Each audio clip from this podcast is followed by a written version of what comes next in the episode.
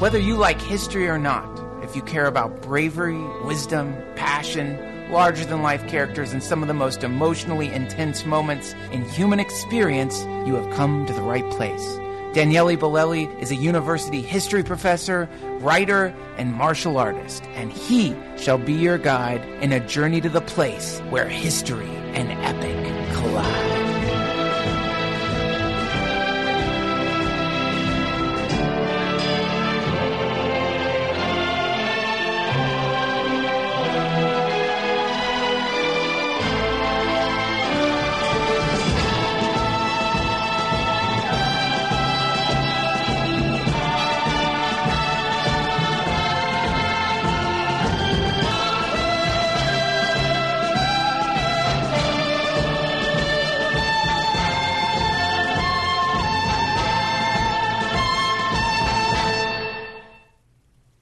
Today I have a lot of exciting things to announce, so please stick around at the end of the episode. I promise I won't make it boring. There will be some fun, interesting things. So just stick around so I can make this quick now, and I'll uh, tell you more about all these ideas and announcement and very exciting things going on at the end of the episode. Having said that, I want to tell a big thank you to Audible for supporting History on Fire and sponsoring this episode. As one of our listeners, you can get a free audiobook with a 30-day free trial by going to audible.com forward slash HOF. I also want to give you a sneak preview of one of the announcements that I'll discuss more in details at the end of the episode. I will be part of a tour of the Little Bighorn and uh, also other relevant sites throughout Wyoming, South Dakota, and Montana that will be taking place this June.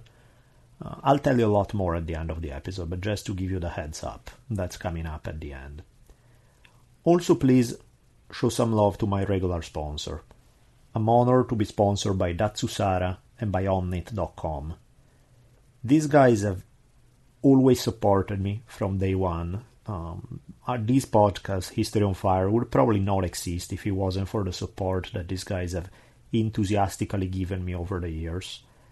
And on top of all that, they make really amazing products, which I use pretty much every day of my life.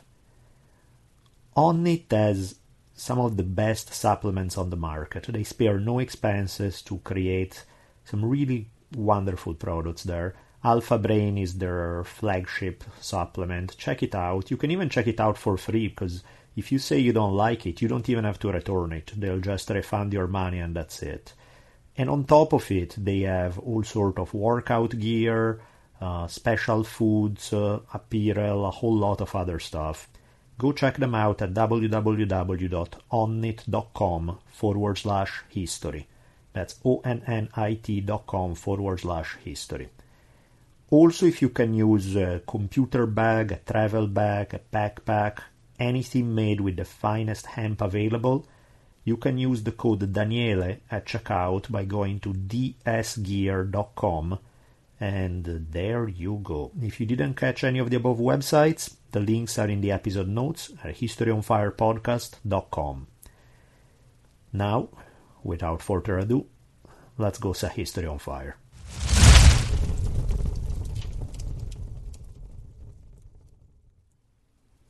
They said that winter was coming. They were right. It's here now. I'm up in a cabin in Big Bear, California, somewhere in the neighborhood of 7,000 feet.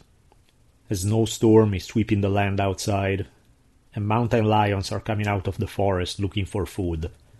One was even spotted on my street. But winter means it's time for one of my most sacred rituals. Inside, there's a fire, polenta, and red wine and most importantly the extended version of the Hobbit trilogy, which will quickly be followed by the extended version of the Lord of the Rings trilogy. So life is good. It's in this context that I sit down now to record the first episode of this new series. Now, originally I'd planned to do these episodes immediately after the end of the Crazy Horse series. Problem was that Crazy Horse ended up being a four part series rather than a two part series as I had anticipated. And that was far longer than I had expected. So I decided to give it a break. People, I noticed that people tend to lose focus when a series goes on too long. Um, so I figure it would be better to break it up, have uh, my four part on Crazy Horse, and then get into the Little Big Horn. Now you can start listening now to this series, even if you haven't listened to Crazy Horse prior to this. But for more context, the Crazy Horse episodes are great, so it may not be a bad idea to start there. It's up to you. In any case, without further ado, let's get into the content of this episode. In 1887, while building his home near modern day Spearfish, in the northern part of the Black Hills of South Dakota, a certain Louis Thoen found himself face to face with a haunting message. On a flat piece of limestone he had just unearthed was scratched a message that sent shivers down his spine. It read, Came to the hills in 1833. Seven of us. De la Comte, Ezra Kind, G. W. Wood, T. Brown, R. Kent, W. M. King, Indian Crow. All died but me, Ezra Kind. Killed by Indians beyond the high hill. Got our gold in 1834. Got all the gold we could carry. Our ponies got by Indians. I've lost my gun and nothing to eat, and the Indians hunting me. Now you can understand how uncovering a piece of rock with this message written on it would have a bit of an impact on your day. This is a hell of a haunting, powerful message to run into next to your house. Ezra Kind, whoever he might have been, never made it back to tell his story. His last line tells it tells us what probably happened. I've lost my gun and nothing to eat, and Indians hunting me. His remains likely still rest in the Black Hills, and his scalp probably ended up adorning the lodge of some Lakota or Cheyenne warrior. Now, beside being powerfully eerie, his last attempt to communicate with the outside world, tells us that the tribes did not take kindly to foreigners coming into the Black Hills. Less than a couple of decades after Ezra Kind's unfortunate trip, a gold seeking party discovered the same truth the hard way. In 1852, 30 men attempted to reach the hills. Eight changed their minds after spotting Indians watching them, the other 22 were never heard from again. And in 1855, the Lakotas discovered in the hills a trapper named Hercules Levasseur, and at that time they decided to escort him out of the territory. Well, most of him at least. They sent him back home, minus his tongue and his hands, which was their way of delivering the message no trespassing to anyone who would meet Levasseur afterwards. All of these gory examples point to the Lakota determination to fight for the Black Hills. The term Black Hills is obviously a misnomer. Uh, these are not hills, they are huge mountains in the western portion of South Dakota. Most of the land around the Black Hills tend to be very flat, so the high peaks can be spotted from many miles away. They appear black against the horizon, which may have been why the term Black Hills came.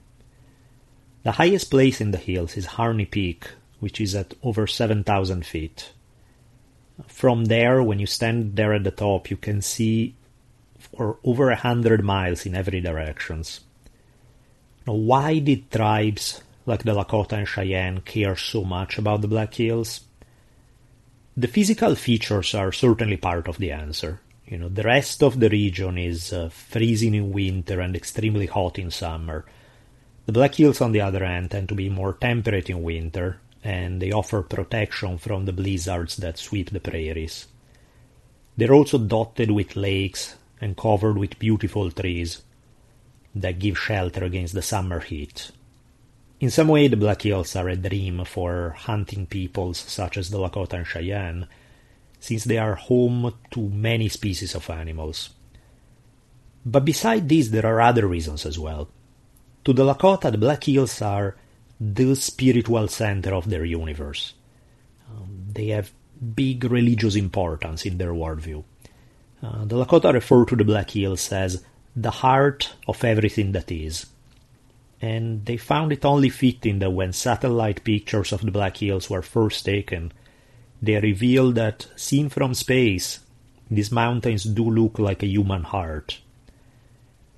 And even without having grown up in a Lakota household or steeped in the culture, even for me, I can testify by personal experience that there's something special about the Black Hills.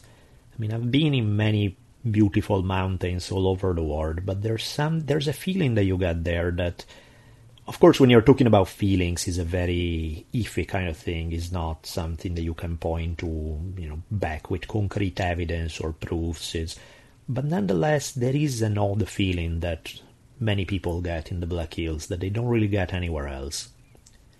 Now, many Western historians have a much less romantic view of the Lakota past and more prosaically they argue that the Lakota first came to the Black Hills in 1775 and pushed other tribes from the area, other tribes that lived in the Black Hills before them.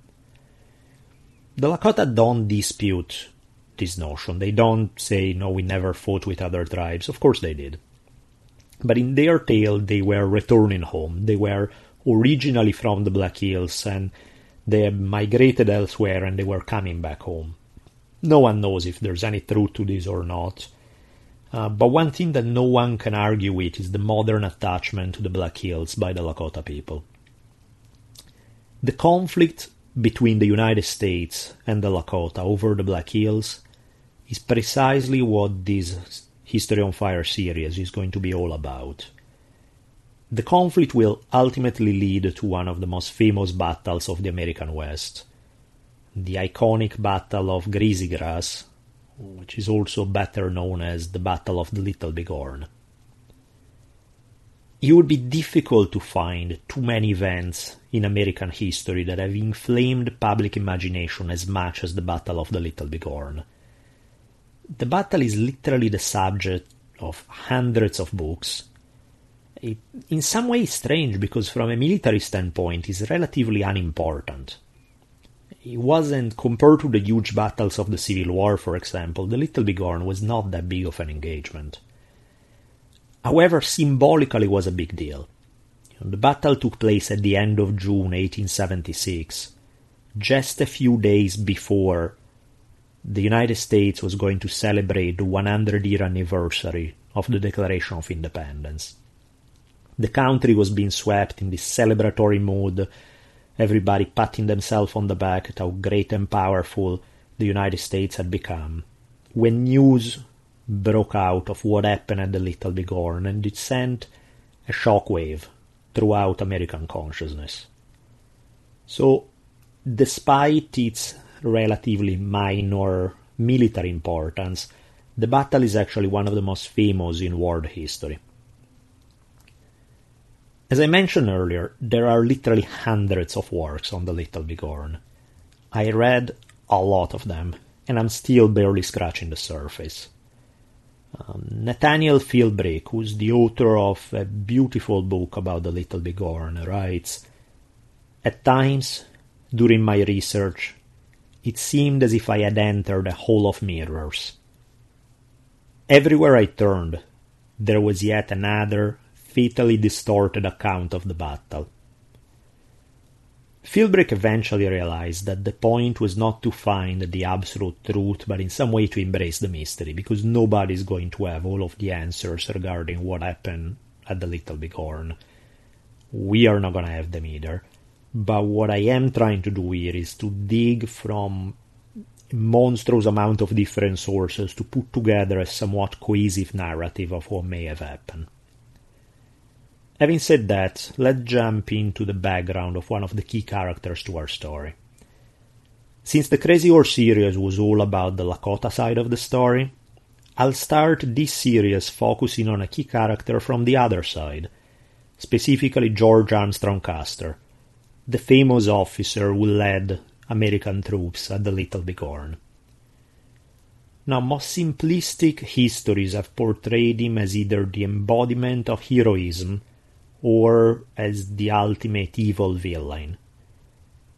Custer was more complicated than either portrayals would suggest. There are some clearly horrible things about his life and about his personality, and there were some truly heroic moments as well. So Custer is more of a We'll dedicate time to him because he's not this uh, simplistic type of character. General Sheridan hinted at Custer's complexity when he wrote that he was, uh, I quote, a man who wept with his wife at sentimental drama, but who could ride whooping with his troops over an Indian village full of women and children. Custer was born on a farm in Ohio. Never liked school particularly, he preferred hunting, riding, and more adrenaline filled activities. By the time he was in his late teens, he had asked a local congressman in Ohio for a letter of recommendation to try to get him into West Point. Custer came from a Democratic family, whereas the congressman was a Republican. However, Custer at this time was in love with a girl whose father worked day and night to convince said congressman to get Custer away from his daughter. He's like, do whatever you want, just send him to West Point, please, just don't let him stick around there. And that's how Custer actually did get into West Point. According to all accounts, he quickly developed a reputation as a troublemaker. A friend said of him that he was, I quote, always connected with all the mischief that is going on, and never studying any more than he can possibly help. Similarly, author Tim Lehman said, I quote, he earned a reputation for never allowing education to get in the way of having a good time. That's a great line. He earned a reputation for never allowing education to get in the way of having a good time. That tells you a lot about Custer right there. He regularly got to the brink of expulsion and then worked really hard to try to get back in the good graces of uh, the teaching staff at West Point. Once he did it, then he would start partying again and doing all sort of crazy things. And he played his game back and forth throughout his entire time at West Point. In 1859, when he returned from a two-month leave when he came back to West Point, he came back with gonorrhea because apparently his partying included uh, less than safe activities. In 1861, he graduated last of his class, 34th out of 34 people, just in time to get a commission as a lieutenant in the cavalry for the Civil War. Now, his finishing last in his class was not because he was stupid, it's because he was more interested in playing than in studying. But regardless, two years later, by 1863, by the time he was 23, uh, he was named uh, Brigadier General by the time he fought at the Battle of Gettysburg. During the Civil War, Custer gained fame as one of the Union's best cavalry officers which is weird because in some way he did everything possible to get shot and killed in the Civil War. He would. He had this long blonde hair down to his shoulders. He regularly wore these very colorful outfits that often he had created himself, which seemed designed to attract attention on the battlefield, which is usually not something you want to do when there are people on the other side taking a look at who they want to shoot, standing out is not the thing you want to do, but somehow he always got through okay. He had this self belief. He always felt that he would always survive the next charge, no matter the odds. In some way, he was an adrenaline junkie, no doubt, but he was really just also, a, by all accounts, an amazing officer. Author Nathaniel Philbrick writes he had an intuitive sense for the ebb and flow of battle. His extraordinary peripheral vision enabled him to capitalize almost instantly on any emerging weaknesses in the enemy line. And since he was always at the head of a charge, he was always there, ready to lead his men where they were needed most. A soldier from the 7th Cavalry will later serve under Custer said, The man was so full of nervous energy that it was impossible for him to move along patiently.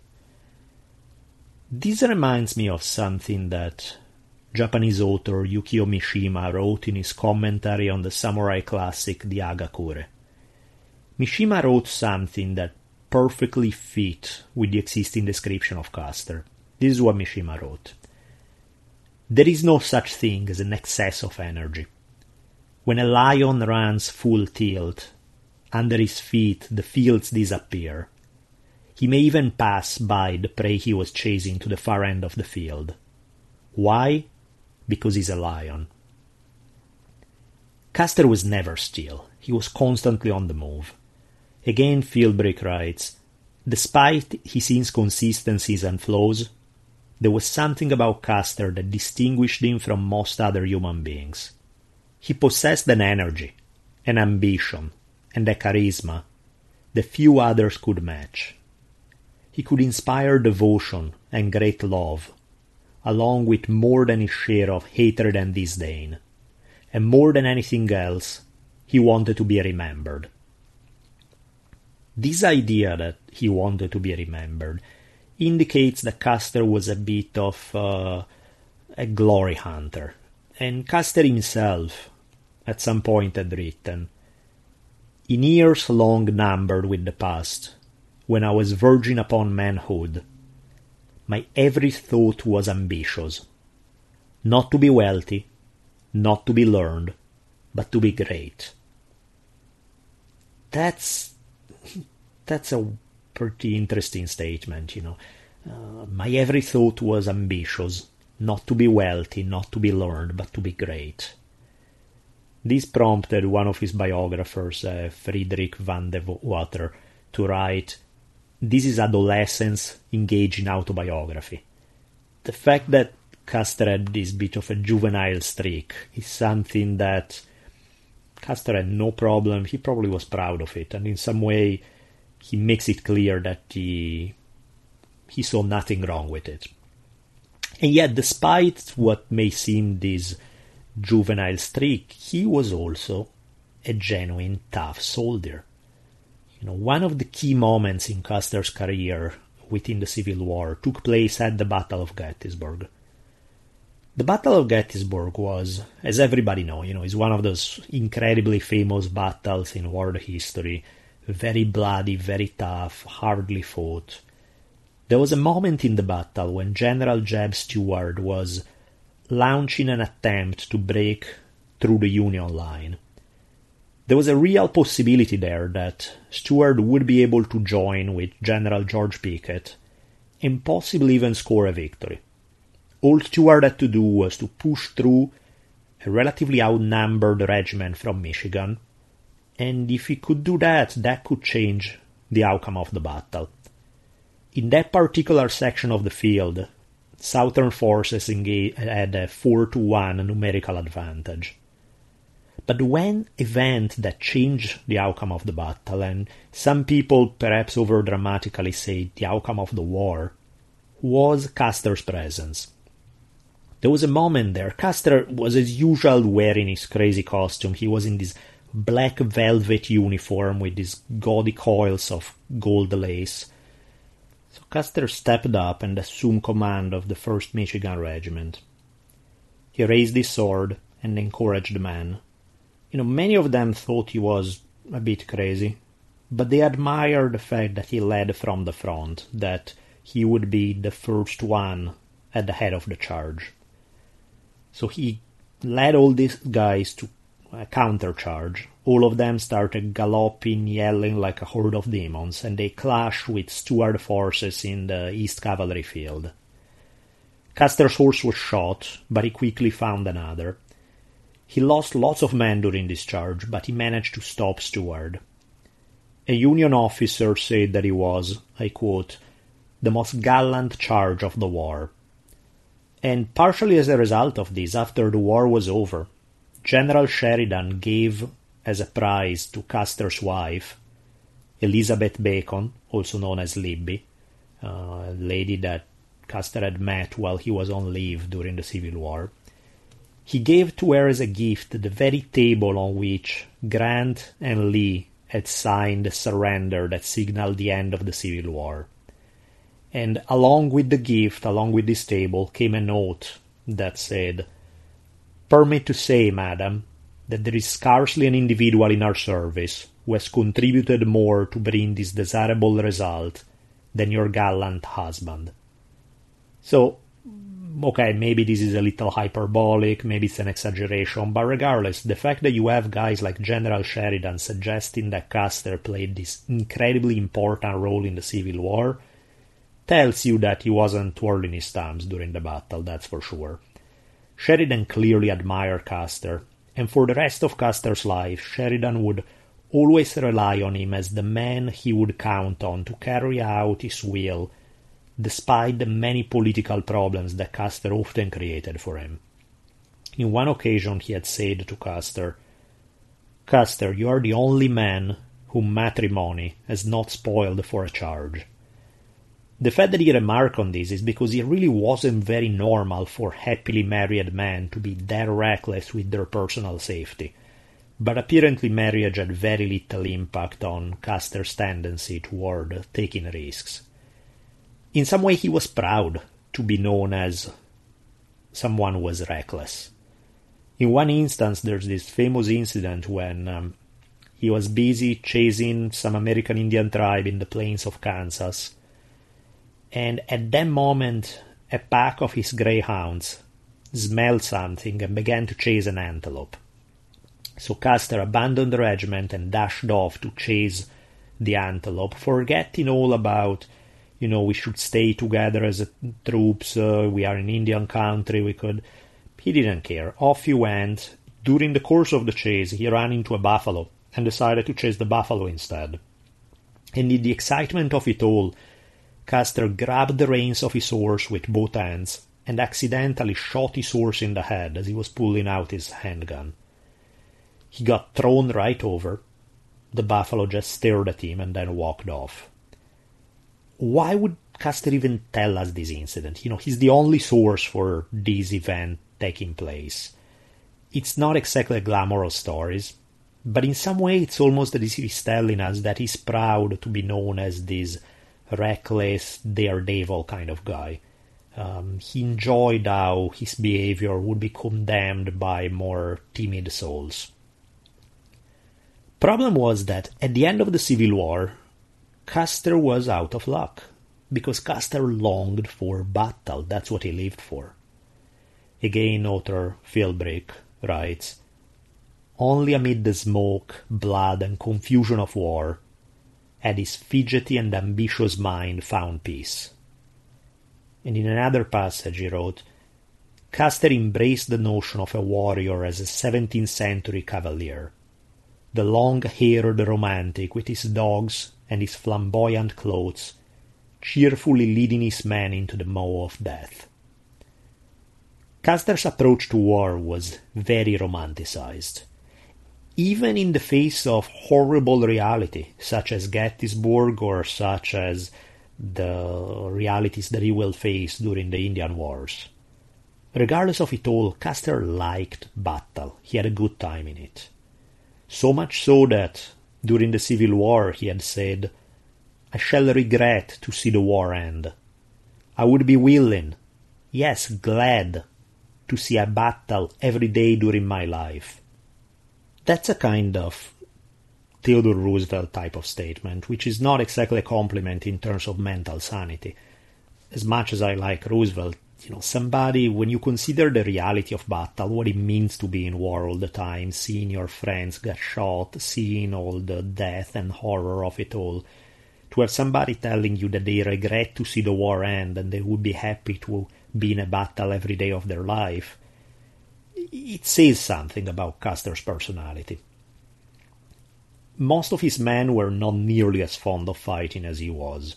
For him, it was all a big heroic adventure. For them, it was fear, death, and everything they wanted to avoid. most of the officers either loved or hated Custer. There really was no middle ground. He was this extreme polarizing figure. He either incited in people this sense of awe and people really liked him, or people thought he was insane and hated his guts. But regardless, after the end of the Civil War, Custer's passion for battle and his tendency to be an adrenaline junkie made things difficult for him. His rank post Civil War had been reduced to lieutenant colonel, but they still called him general. Uh, now, this was not the big problem. Rather, the big problem was that at 23, he had led this decisive charge at Gettysburg. What could he do with the rest of his life that would match up to that? You know, by now, the only place left for somebody who wanted to get into battles was moving west to go fight against the remaining American Indian tribes that had not been defeated yet. By this point, the United States had conquered everything east of the Mississippi River, part of the Southwest thanks to the Mexican American War, but they still needed to conquer the Midwest, the Great Plains. This part of the country was the dominion of nomadic buffalo hunting tribes such as the Lakota, Cheyenne, Crow, Blackfeet, Kiowa, Shoshone, Arapaho, and a whole bunch of others.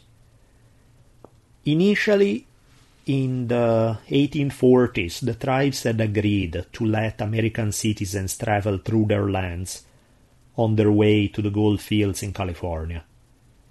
But then, this turned out to be too much of a disruption to their lives. There were too many settlers traveling through, using up all the firewood, uh, bringing diseases, messing with the movement of the buffalo herds since their cows would eat up all the grass and then the buffaloes would move elsewhere. So, inevitably, conflict started breaking out between native peoples and Americans crossing their lands. And some early fighting had started in the 1850s. These tribes were a particularly difficult enemy to deal with because they were nomadic, since they could just take their teepees down in no time and be gone. You know, they did not have a city you could attack. Their camp could be. They were living on the move. Plus, they lived in a huge territory which they knew very well and Americans did not. They were absolute masters of guerrilla warfare. Custer's own relationship with American Indians was complicated. You know, in, again, in typical history, we think of Custer as the ultimate anti-Indian guy. The reality is a little messier. Um, there was an Arikara man, uh, one of his scouts named Red Star, said Custer had a heart like an Indian. And more importantly, in Custer's own book, Uh, entitled My Life on the Plains, which had published in 1874, Custer wrote, If I were an Indian, I often think I would greatly prefer to cast my lot among those of my people adhered to the free, open plains, rather than submit to the confined limits of a reservation, there to be the recipient of the blessed benefits of civilization, with its vices thrown in without stint or measure. This does not sound like the Indian hater described in some overly simplified history books. The guy is telling you, you know, if I had been born among them, I would be fighting against the United States for every inch of land, and I would rather live their life than sign a peace treaty and accept American expansion. That's what Custer is telling you. That's kind of interesting right there. I mean, natives in some way had precisely the lifestyle that Custer admired. The natives on the plains, they hunted and made war. They lived in the open as nomadic people rather than in cities. There were often some of the more important men in the tribes had multiple wives, something that Custer was, as we'll see, particularly intrigued with. The author Terry Mort writes they were individualist, and bothered by structure and bureaucracy. They were, in short, living the life that most appealed to Custer's temperament. They were the embodiment of freedom. The fact that they were enemies of his culture did not disqualify them from Custer's admiration. Even his pen name for some of the articles he wrote was Nomad. Uh, he was considerably more sympathetic toward American Indians than many of his contemporaries in white society.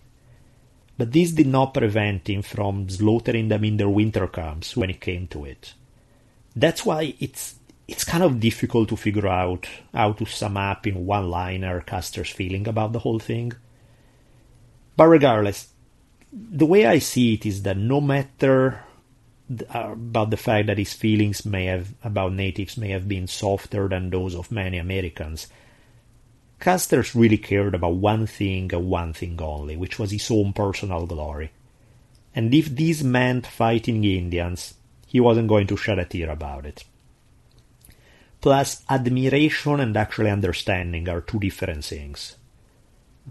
Grinnell, a zoologist who wrote a book on the Cheyenne, said about Custer, he was a good soldier and a good fighter, but like most white men, he did not understand Indians and underrated them. So while it's true that Custer may have admired certain features of native life, he was not exactly buddy buddy with them. He was not an insider in any way, shape, or form. His early experiences trying to fight against American Indian tribes have been very frustrating. His first summer in the West was in 1867, and Custer spent a lot of time running around without being able to find any natives to fight. For over a year, he chased mainly Cheyenne Indians all over the place, only to see them disappear them before he could catch them. He kind of developed this obsession with uh, not being able to catch American Indians, with them running away and refusing to give battle, which in some way played into the story of the Little Bighorn battle ten years later. Uh, except that in that occasion, as we will see, the natives were definitely not running away. The closest he came to see Indians was in the summer of 1867 in Kansas, under very haunting circumstances. The conflict between the Lakota and Cheyenne on one side against the U.S. Army was pretty intense at this time. Ever since the Americans had started pushing into tribal lands, uh, these tribes have been waging guerrilla warfare against them. Things have been particularly heavy ever since the 1864 Sand Creek Massacre. In the midst of this, a certain lieutenant named Lyman Kidder and eleven soldiers were assigned with the task of delivering a message to Custer from General Sherman. On the way, they were spotted by a Cheyenne warrior society known as the Dog Soldiers, and they, along with the Lakota, started hunting down Kidder and his soldiers. After finding out that Kidder and his men were supposed to have reached Custer, except that they hadn't, Custer started thinking, hmm, maybe something happened, we better go look for them. So along with his troops, off they went, looking to see, to find out what happened. And as they retracked their step, they first found a dead army of horse. They then kept running into signs of a running battle that had taken place over a few miles, between the soldiers being chased and the natives hunting them down. Eventually, they found Kidder and his men, or they found what was left of them. The bodies were covered in arrows. Indian sources years later will say that the soldier and the Lakota scout who pleaded to be spared, but the other natives saw him as a traitor, so there was a brutal fight which ended with all the soldiers, scout included, getting killed. Custer wrote of this event in the following terms. He said, All died nobly, fighting to the last. No one is left to tell the tale. What bravery, what heroism must have inspired this devoted little band of martyrs when surrounded and assailed by a vastly overwhelming force of bloodthirsty barbarian, they manfully struggled to the last, equally devoid of hope or fear. in some way, the very same lines could be applied to the Little Bighorn, or at least that's how Custer would probably see it. But there, despite this one particular incident, Custer's own experience with natives wasn't, there were no battles. You know, he spent his time chasing them without ever finding them. He felt frustrated. He was chasing ghosts. And to add to his frustration, his men often deserted to leave the army and run off to try to make some money in the gold fields. And in more than one occasion, Custer ordered some of them shot. And yet, Custer himself was not exactly sticking to the rules. During the Civil War, he and his wife had been side by side, but this was not possible on the plains. So one day, Custer decided to abandon his regiment and rode over 150 miles over the following 60 hours, just so that he could go back to his wife. She thought this was a very romantic gesture, and uh, it led to what she described as one perfect day. Of course, the American army did not see it the same way. They saw it, they court martialed him for this, for abandoning his post, and they sentenced him to one year of unpaid leave. But just when it seemed like Custer was out, Custer's luck struck again. His superior Sheridan wanted to try a new strategy in fighting the tribes. This new strategy called for a dawn attack on Cheyenne villages in the middle of winter. The problem was that usually villages could move faster than the army could, since the army depended on this slow moving supply train. And plus, so I mean, yeah, you could try attacking them in winter when they tended to stay put more. The problem with attacking them in winter was that, as legendary mountain man and scout Jim Bridger had told Sheridan, that was a crazy plan because you cannot go chase natives in 40 below temperatures. As Bridger said, you can't hunt Indians on the plains in winter, for blizzards don't respect man or beast. Was this plan crazy? Well, probably was, so Sheridan knew exactly who was best suited for this job. He asked permission to recall the only commander who was crazy enough and fast enough and aggressive enough for his strategy to succeed. Obviously, was speaking of Custer. He received this telegram from Sheridan. It said, General Sherman, Sully, and myself, and nearly all the officers of your regiments, have asked for you. Can you come at once? So in late November 1868, after Custer arrived, he set out in southern Kansas to for a campaign against the Arapaho and the Cheyenne. As they left the fort, the band played the classic song that they would always play anytime they would leave, a song called "The Girl I Left Behind." Not everybody was secure that this was going to be a great idea. An officer had asked, General, suppose we find more Indians there than we can handle. To which Custer, in his classic style, had replied, All I am afraid of is we won't find half enough. There are not enough Indians in the country to whip the Seventh Cavalry. As it turns out, that's not gonna be true. At least, well, maybe for the time being in this moment, but definitely not down the road. Soldiers had to dismount often in order to move their feet to prevent frostbite. It was that cold. With him, Custer had several scouts from the Osage tribe. I mean, I think it should be clear, but just to clarify further, obviously there was no intertribal unity among all native people. You know, words like Native American or American Indians, they are hopelessly lacking precision since people belong to a tribe. They did not belong to a general American. So, you know, somebody from the Cheyenne may hate the Crow and vice versa, or uh, tribes didn't always like each other, that's for sure. Uh, so, because of these rivalries between different tribes, some people from one tribe may be more than happy to work with the US government against another tribe. It even made sense to join the US Army if they were going to fight against your tribal enemies.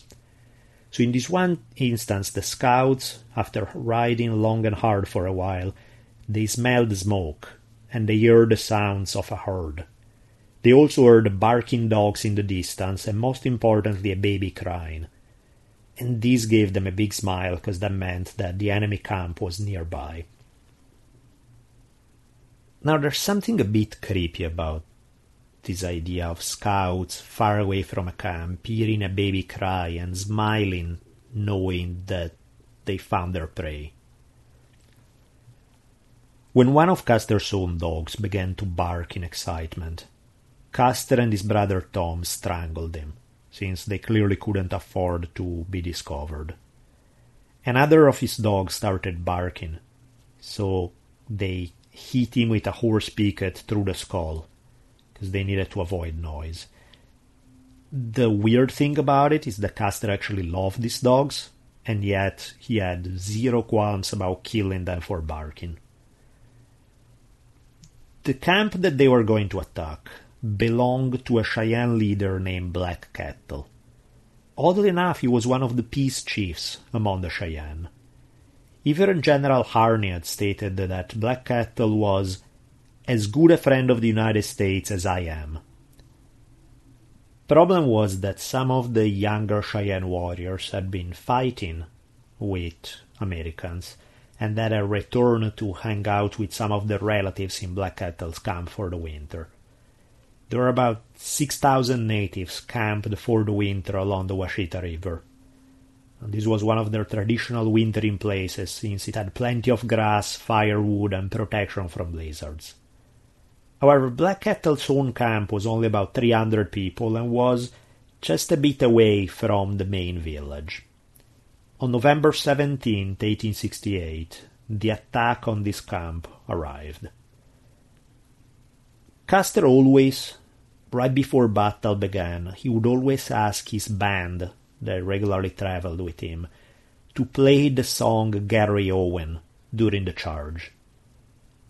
This reminds me of the way the character played by Robert Duvall in Apocalypse Now uses Richard Wagner's Ride of the Valkyries during battle. Uh, if you guys are familiar with Apocalypse Now, you know what I mean. There's this paradoxical, weird scene of just this music playing loudly while this wild battle is taking place. This is sort of what I picture when I imagine Custer playing Garryowen as the charge, as he's leading the charge. So they charge at dawn. In the immediate, as soon as they crashed into the camp, uh, Custer killed an enemy warrior. Um, a young Cheyenne boy had also aimed a gun at one of his officers, Frederick Benteen, an officer will play a very important role in the events to come. Uh, Benteen didn't want to shoot him, but the boy shot and wounded his horse, so Benteen shot him dead. Uh, Black Kettle was shot and he died while trying to flee on horseback. His two wives were also killed. Both his body and those of his wives floated in the cold waters of the Washita River at that point. The scout Ben Clark said that the members of E Company were killing all the fleeing women and kids without mercy. So when Clark went to Custer saying, hey, this is what's going on, what should we do? Custer said to pass the order to stop killing the women and kids. Within 10 minutes, Custer's troop again controlled of the village thanks to the complete surprise of the attack. Custer's claimed that his men had killed over a hundred Cheyenne warriors. The Cheyenne said that was a whole lot less than that. Custer may have been inflating his numbers. But regardless, this was a huge victory for Custer. During the attack, only two of his soldiers were killed and 13 wounded, so it looked like a great success. The problem was that the local Indian agent stated that Black Kettle was a peace chief, that he stayed away from the main village because he wanted to separate his people from the fighting that was going on with the Americans that was undertaken by most of the other Cheyenne. So some people say that Custer actually killed one of the few Cheyenne chiefs for peace, which was not the best diplomatic move. Custer, however, said that there was nothing peaceful about this camp, that uh, his officers found evidence when looking through the teepees. They found evidence that some of the warriors in the camp had participated in attacks against settlers in Kansas. They found uh, mail, photographs, and other evidence allowing Custer to say his men had, um, had attacked the right target. The reality was probably a little bit of both. Black Kettle was one of the most peaceful Cheyenne leaders, and yet some of his relatives were not, so both aspects were true. Custer at this point ordered destruction of the camp and the pony herd. Took over two hours. They killed something like seven to eight hundred horses. And many of the horses were wounded and would run away before being finished off, so they would run away bleeding everywhere, so the snow by the river was red with blood, which is why the Cheyenne called this battle the Battle of the Red Moon. One of Custer's officers, Major Joel Elliott, noticed the group running away from Black Kettle's village, and so he called for a group of volunteers to join him in chasing them. While he was leaving, he shouted, Here goes for a brevet or a coffin, indicating that he expected either to die or to do something so heroic that he would be rewarded for. As it turns out, his prophecy would be correct, and he would get indeed one of those outcomes. But before we find out what happened to Elliott and this man, let's go back to where Custer was and what was going on next to him. Lieutenant Edward Godfrey was rounding up horses, but from the top of a ridge he saw a much bigger village and hundreds of warriors streaming out of it racing toward them. These were Arapaho, Kiowa, and Comanche, and um, Cheyenne were all allied together. Problem was that Major Elliott had chased the fugitives precisely in that direction, and he had not returned. Because the warriors were now close, Custer decided not to send a relief party after Elliott. Black Kettle had had 150 warriors and 51 lodges, which had given the 7th Cavalry a 5 to 1 numerical advantage, but now, with all the warriors coming from the bigger village, now the soldiers of the Seventh were heavily outnumbered. Custer was tempted to attack anyway, but his scout Ben Clark told him that it would be suicide. They were running low on ammo, they were outnumbered, night was coming. So they shifted plans to instead relying on some of the prisoners they had taken. They had over 53 between women and kids that they had captured with them. So they used uh, these prisoners as human shields. They placed them to the flanks of the column so that the new warriors coming onto the scene wouldn't dare to shoot for fear of killing some of their friends and relatives. Custer made a feint as if he was ready to attack the main village, which caused the warriors to retreat to protect their families but as soon as darkness came, Custer ordered a countermarch in the opposite direction. Still no news of Elliott or what happened to him. Now, Elliott had gone out on his own decision, not Custer's command. But the officer I referred to earlier, Benteen, blamed Custer anyway. He sent an anonymous letter to a St. Louis newspaper accusing Custer of abandoning Elliott. Furious about this, Custer called a meeting of his officers, and Benteen during the meeting admitted being the author of the letter. Custer was kind of caught by surprise by this, but it was, even though he didn't do anything about it, it was clear that he was mad. This, in some ways, the beginning of a very long-standing rivalry. Uh, you may want to remember the Benteen name, since he will play a very important role at the Little Bighorn. Originally, Benteen was from Virginia when he had told his uh, slave owning father that he would go fight for the Union, his father had told him that he hoped, I quote, the first goddamn bullet gets you. Uh, Benteen actually survived, much to the displeasure of his father, and uh, he went on to have a large family. However, four out of his five kids died due to illness. Benteen was clearly a complicated character. He had issues with pretty much every commander he ever worked with. He had rebuffed Custer's attempts at friendship and considered Custer's wife, I quote, about as cold blooded a woman as I ever knew. Now, while some people did hate Custer, Benteen was pretty much alone in his condemnation of Custer's wife. Pretty, everyone, almost all testimonies indicate that everyone loved her. But Benteen was a cranky character, to say the least. In regard to Custer's wife, uh, they they ended up having no kids. Some people speculate that this was possibly due to Custer's STDs that he had caught, probably from prostitutes. Being married to Custer was clearly not an easy an easy thing. Sometimes Custer would fall into these long, melancholic silences where he would just not speak to anybody.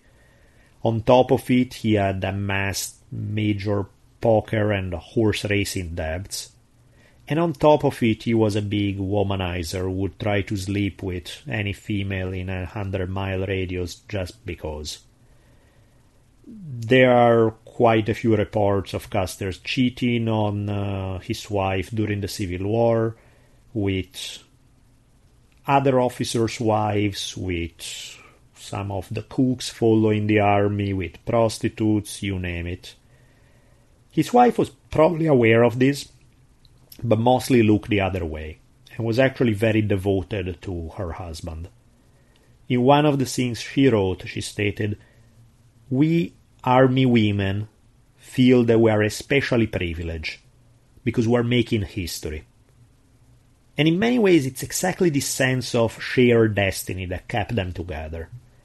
Uh, even though no doubt it was hard, and uh, and Libby made no mystery of it. She wrote, it is infinitely worse to be left behind, a prey to all the horrors of imagining what may be happening to the one you love. You slowly eat your heart out with anxiety, and to endure such suspense is simply the hardest of all trials that come to the soldier's wife. Which are words which I'm sure lots of people can relate to. Custer had, despite again cheating on her at every opportunity, had nothing but good things to say about his wife. In one instance, he stated, Our married life to me has been one unbroken sea of pleasure. And yet, this tension between the fact that he very much loved his wife in his own weird way, and the fact that he was ready to drop his life at the drop of a dime, regardless of how she felt, in the name of glory, this was obviously a source of tension. Libby's own father, on his deathbed, had told her, Armstrong was born a soldier, and it is better, even if you sorrow your life long, that he dies as you would wish, a soldier.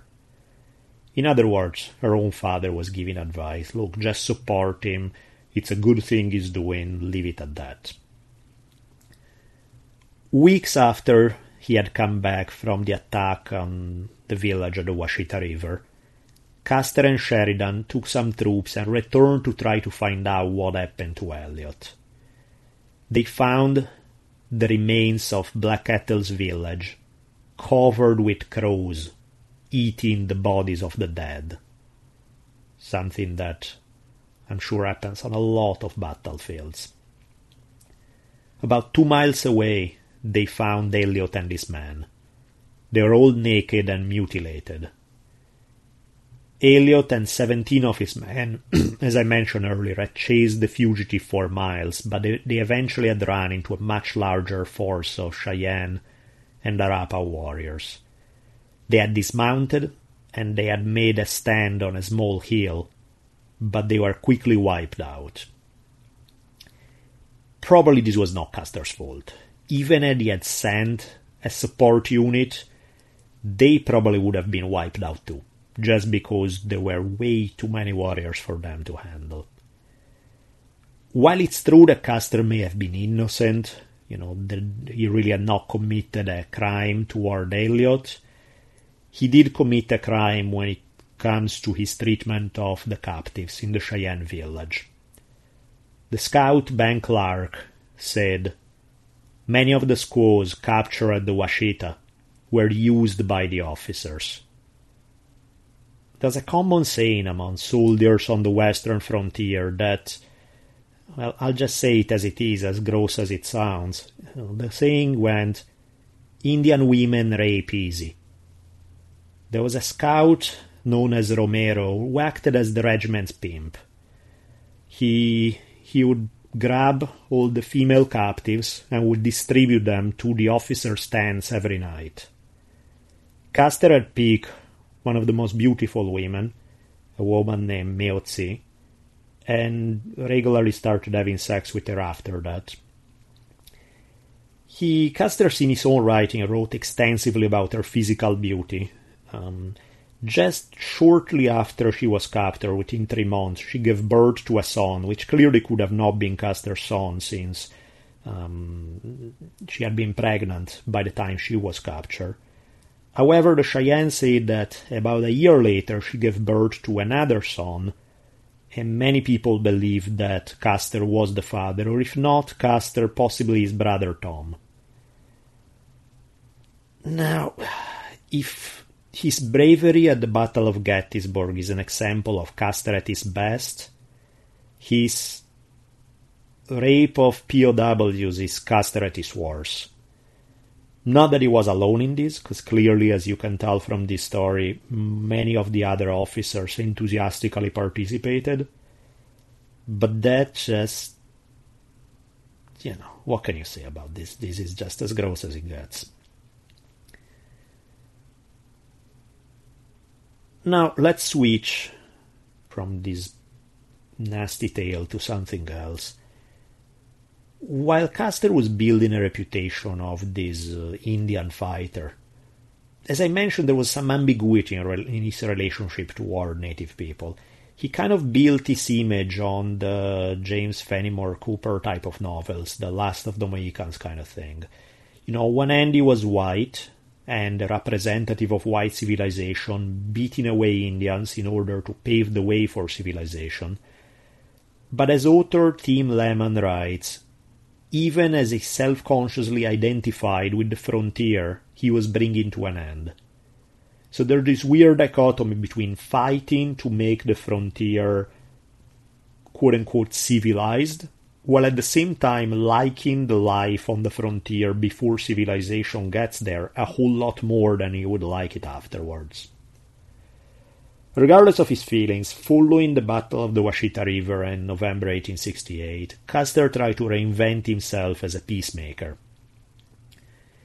Asking some of his Cheyenne hostages to serve as translator, he tracked down some of the hostile Cheyenne leaders to try to convince them to come to the agencies and even when his officers pleaded to stop negotiations and attack, Custer kept up with the diplomacy instead. Almost as if he were trying to prove that he wasn't some bloodthirsty killer. He negotiated the release of a few white hostages among the Cheyenne, and in one occasion he sat down for a pipe ceremony, smoking the pipe, which is very important ceremonial activity that most of the tribes on the plain considered a sacred thing, a religious thing. He sat with the Cheyenne, with a Cheyenne leader by the name of Medicine Arrow, who during the course of the ceremony he told him that, okay, if you want to make peace, let's make peace, but if you ever attack the Cheyenne again, you will be killed. And at the end of the ceremony, they poured some of the ashes from the pipe on his boots something that Custer did not notice, but the meaning to anyone who was familiar with native cultures was clear. Custer was being cursed.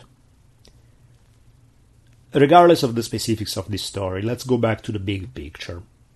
By the late 1860s, as these events were taking place, Quakers and other humanitarians had been petitioning the government for quite a while to find a peaceful approach to conflict with American Indians. This was directly flying in the face of Sherman's own policies. Surprising even the Quakers, the newly elected President Ulysses Grant, who was elected in 1868, accepted this idea. He said, Let us have peace. Which is curious considering that just months earlier, Grant had said that the interests of the settlers were to be protected, and I quote from here forward, even if the extermination of every Indian tribe was necessary to secure such a result. So, you know, one day you're advocating genocide and the next second you're saying, let us have peace. What's going on? What caused this change of policy? A lot had to do with money. The Civil War had been too expensive, so there really was no money to finance the Indian Wars anymore. So Grant's peace policy was born from this economic necessity. The government responded to the philanthropists and humanitarians because the wars were simply being too expensive. And already things had been moving in that direction even right before Grant had gotten into office. The Fort Laramie Treaty in 1868 had been an important step in this regard.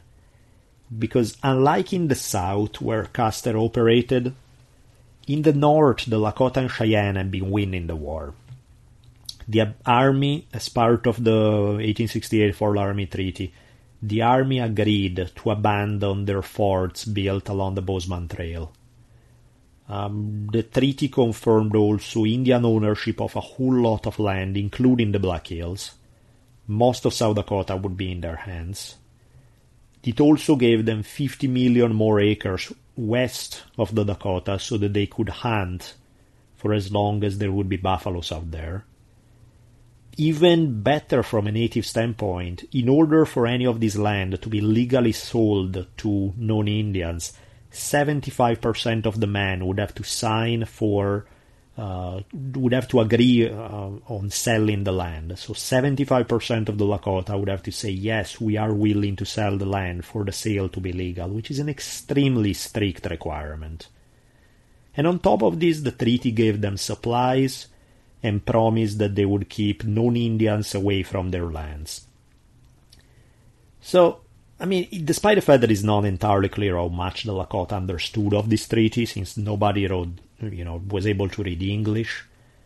Um, on top of it, so you're you're relying on translations usually from traders who are themselves barely literate, who have to translate this highly complex legal lingo into a tribal language. So there are probably mistranslations.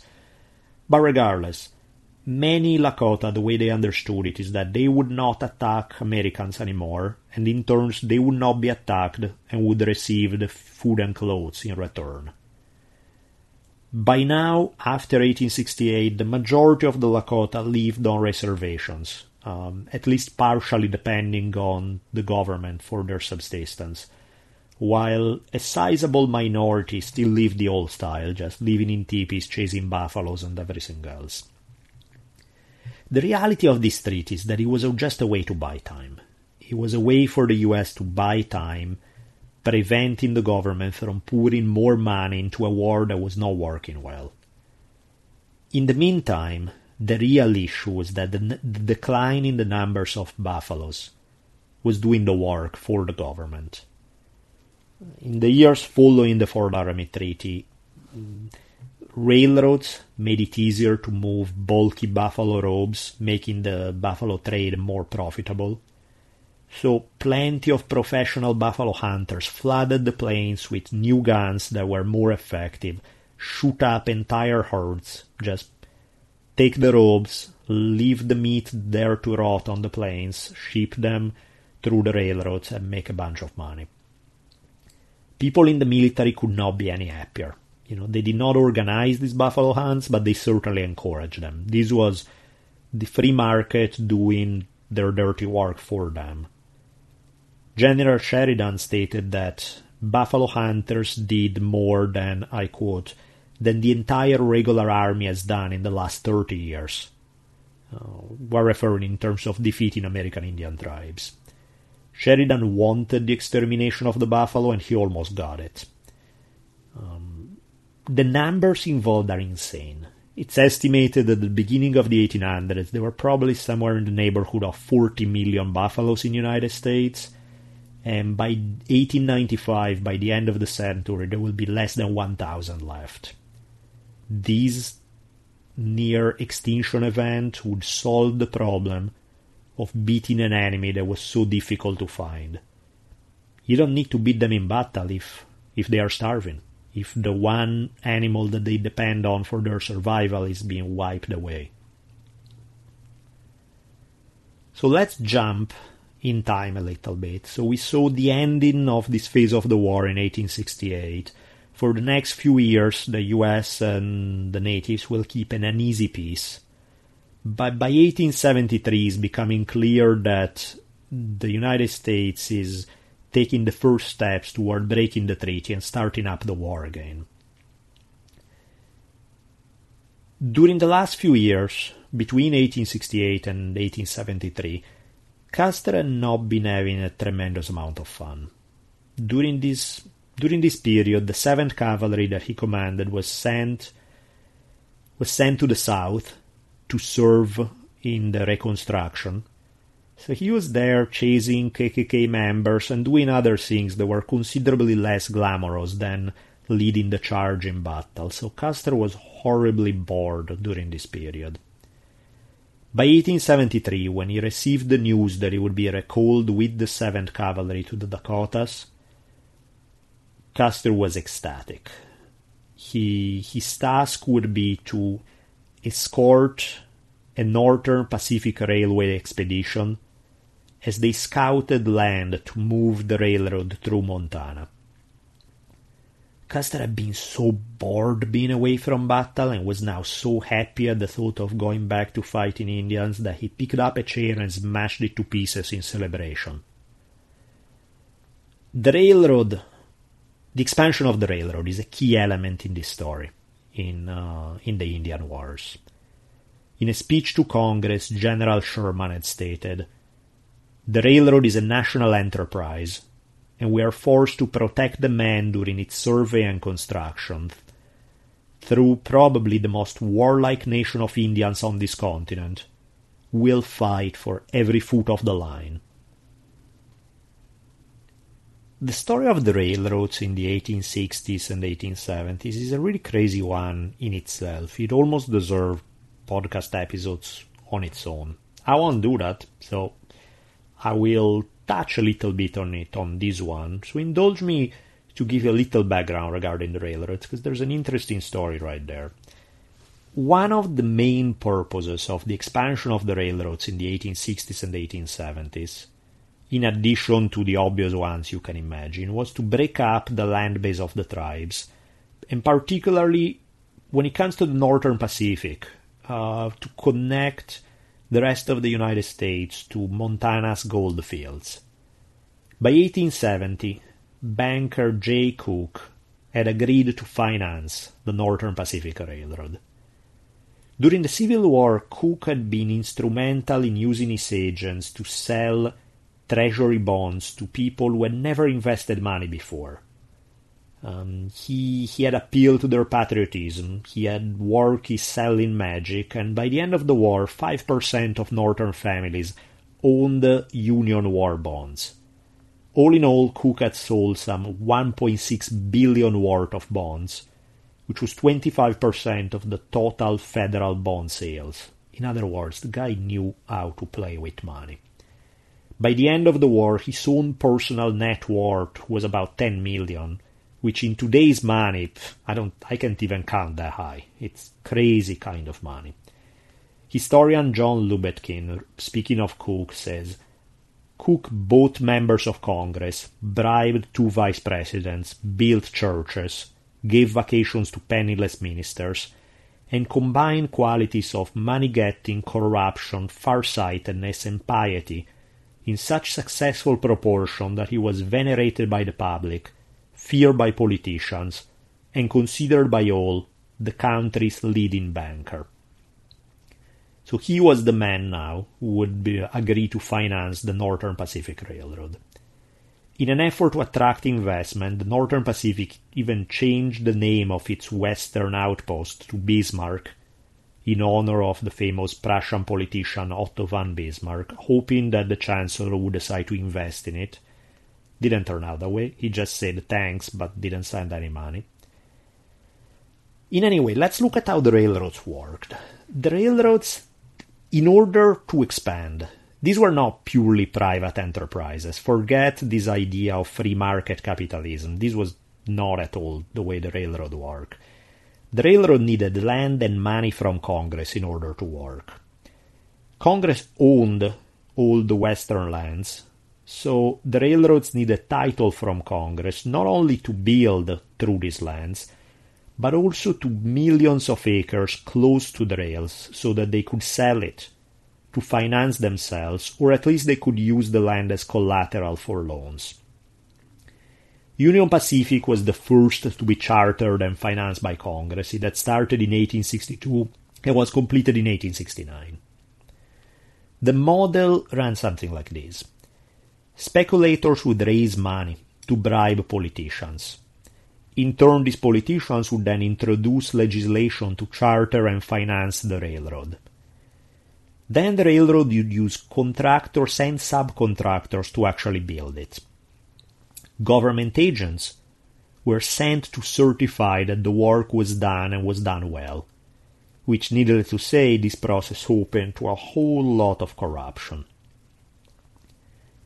So at this point, given money and land by Congress, the railroad would begin to sell the land to raise even more money.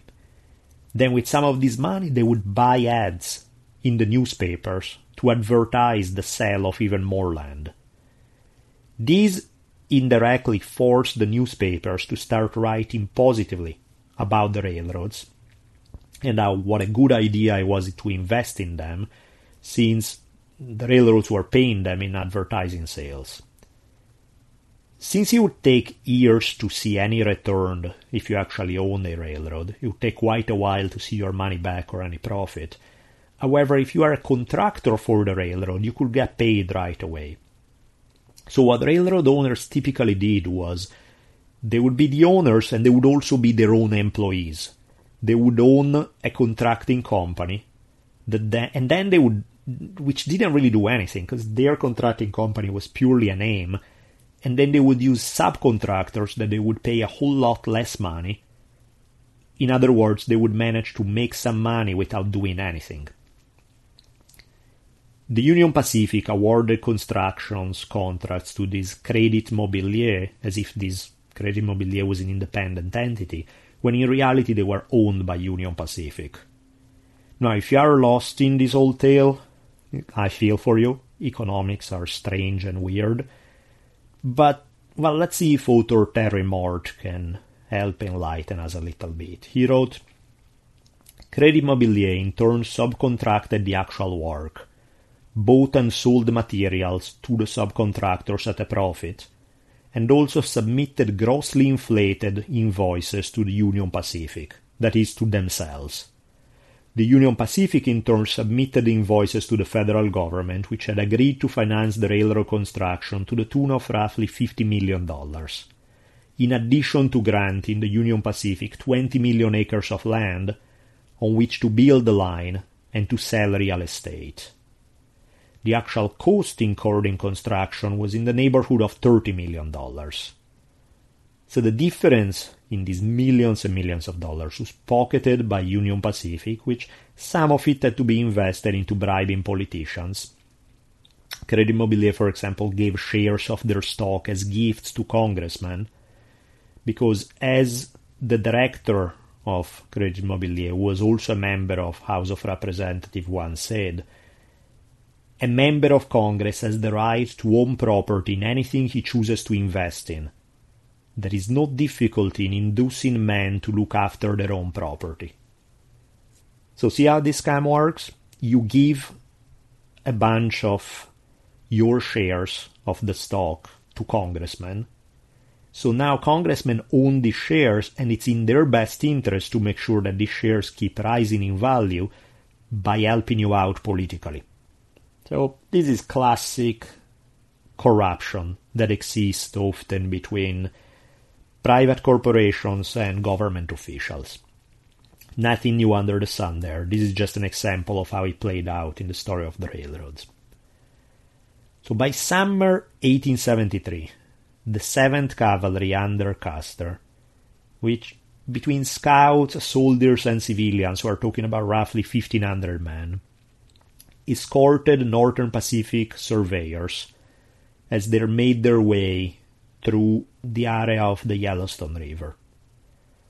On August 4th, as the army and the surveyors had, were taking a break among the cottonwoods by the Yellowstone River, they were waken up by cries, Indians, Indians.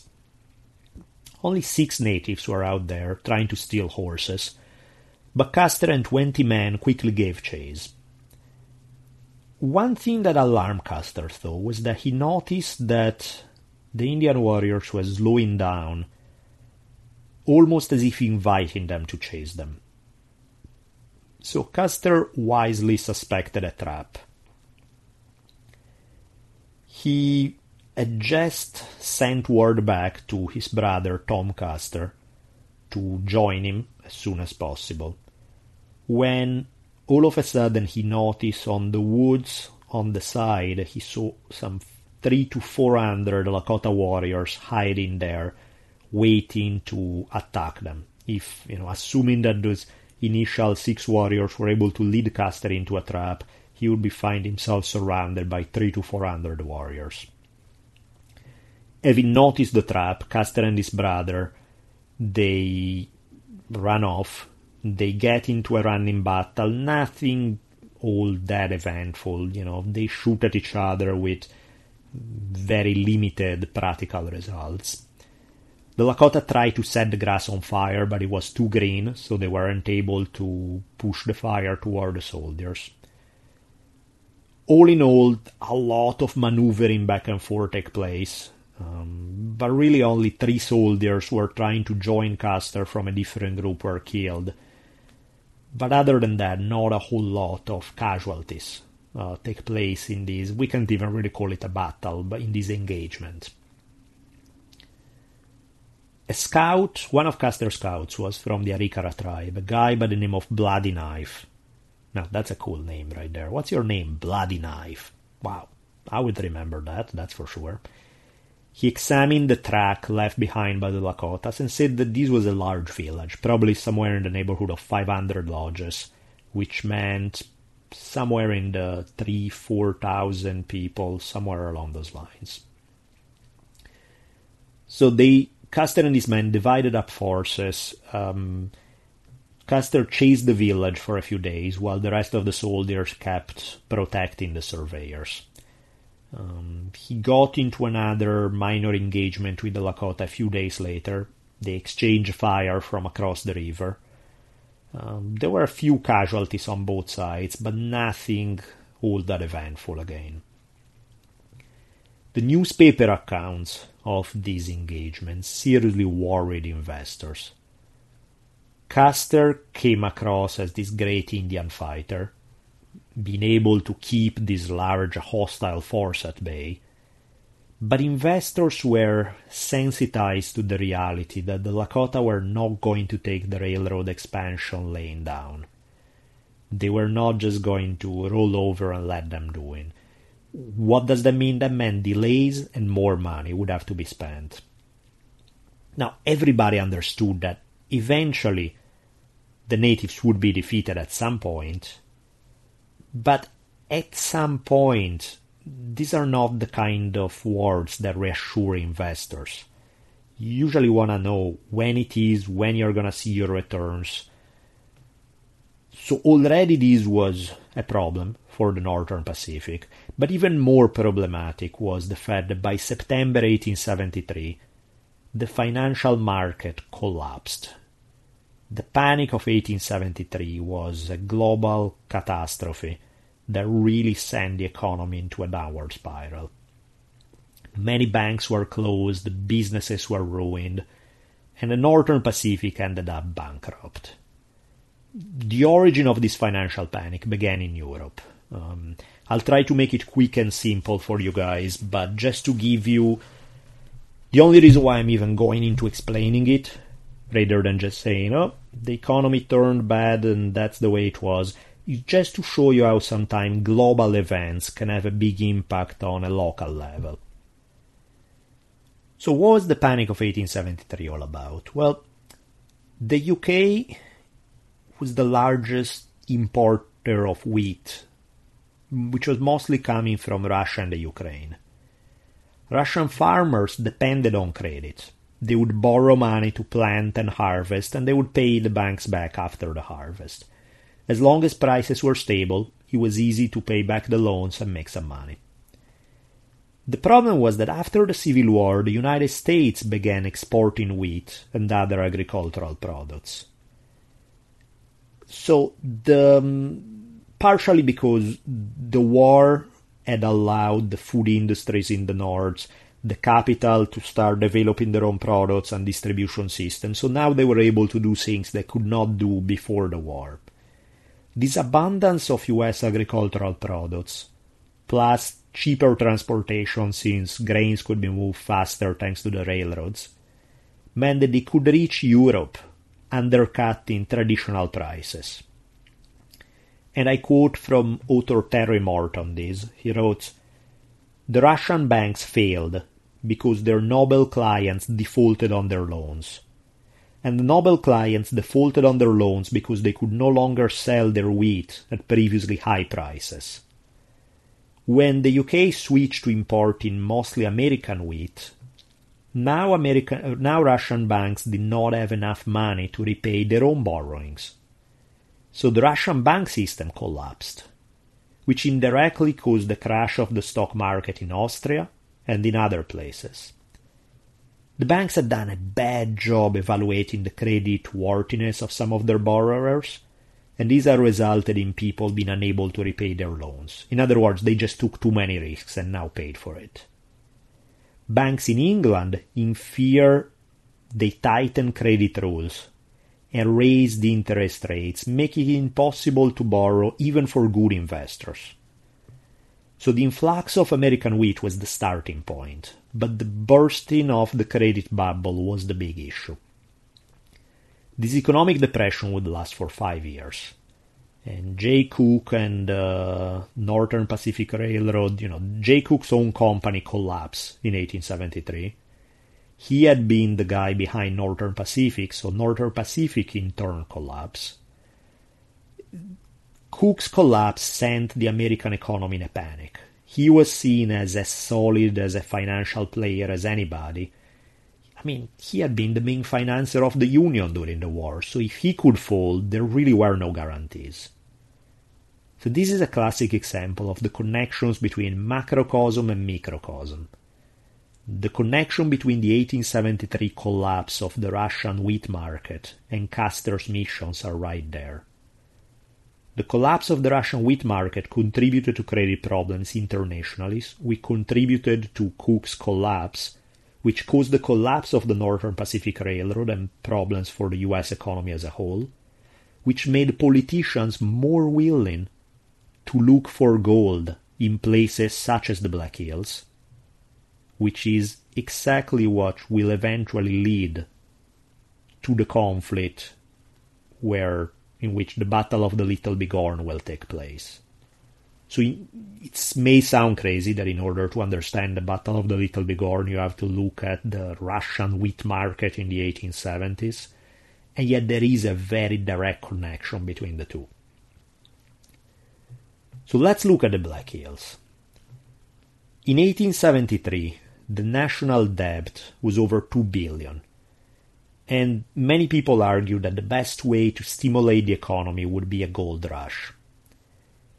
General Sheridan kept pushing for war against the Lakota and Cheyenne, but President Grant had this peace policy in place.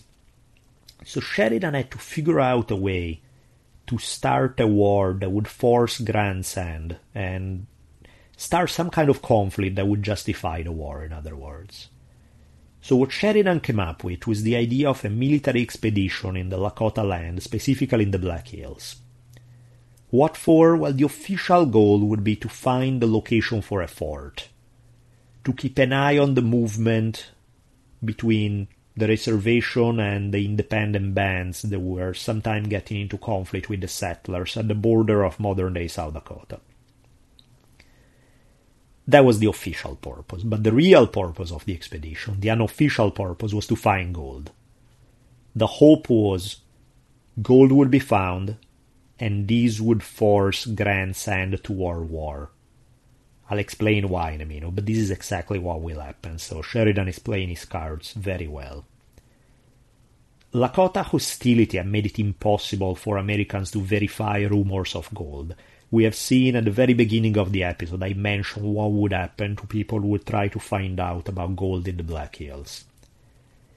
And yet the Treasury, the American Treasury, was desperately trying to repay the debt they had incurred during the Civil War which had to be repaid in gold. Prior to the Civil War, the standard economic wisdom of the day was on not going into debt or repaying debt as soon as possible, but the Civil War changed this. The government spent so much that there was no way to avoid debt or to pay it back quickly. In 1860, the federal debt was $60 million. By 1865, it was $2.6 billion. The war gave much, much, much more power to the government's financial arm, which in turn led to the creation of the Bureau of Internal Revenue, which is something that would have never happened during peacetime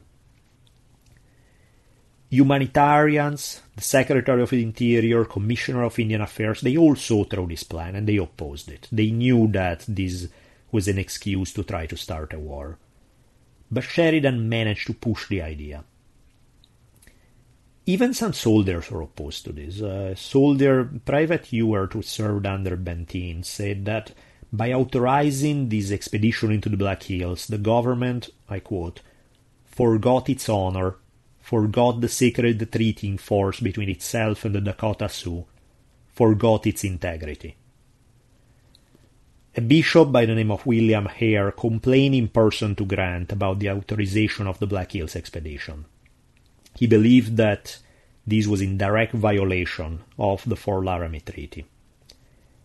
Sheridan asked some of the other generals in charge of military policy, Generals Terry and Sherman, to fidget a little to find a legal excuse to make it sound like he wasn't violating the treaty. Terry, who had helped craft the treaty, stated, I'm unable to see that any just offense is given to the Indians by the expedition to the Black Hills.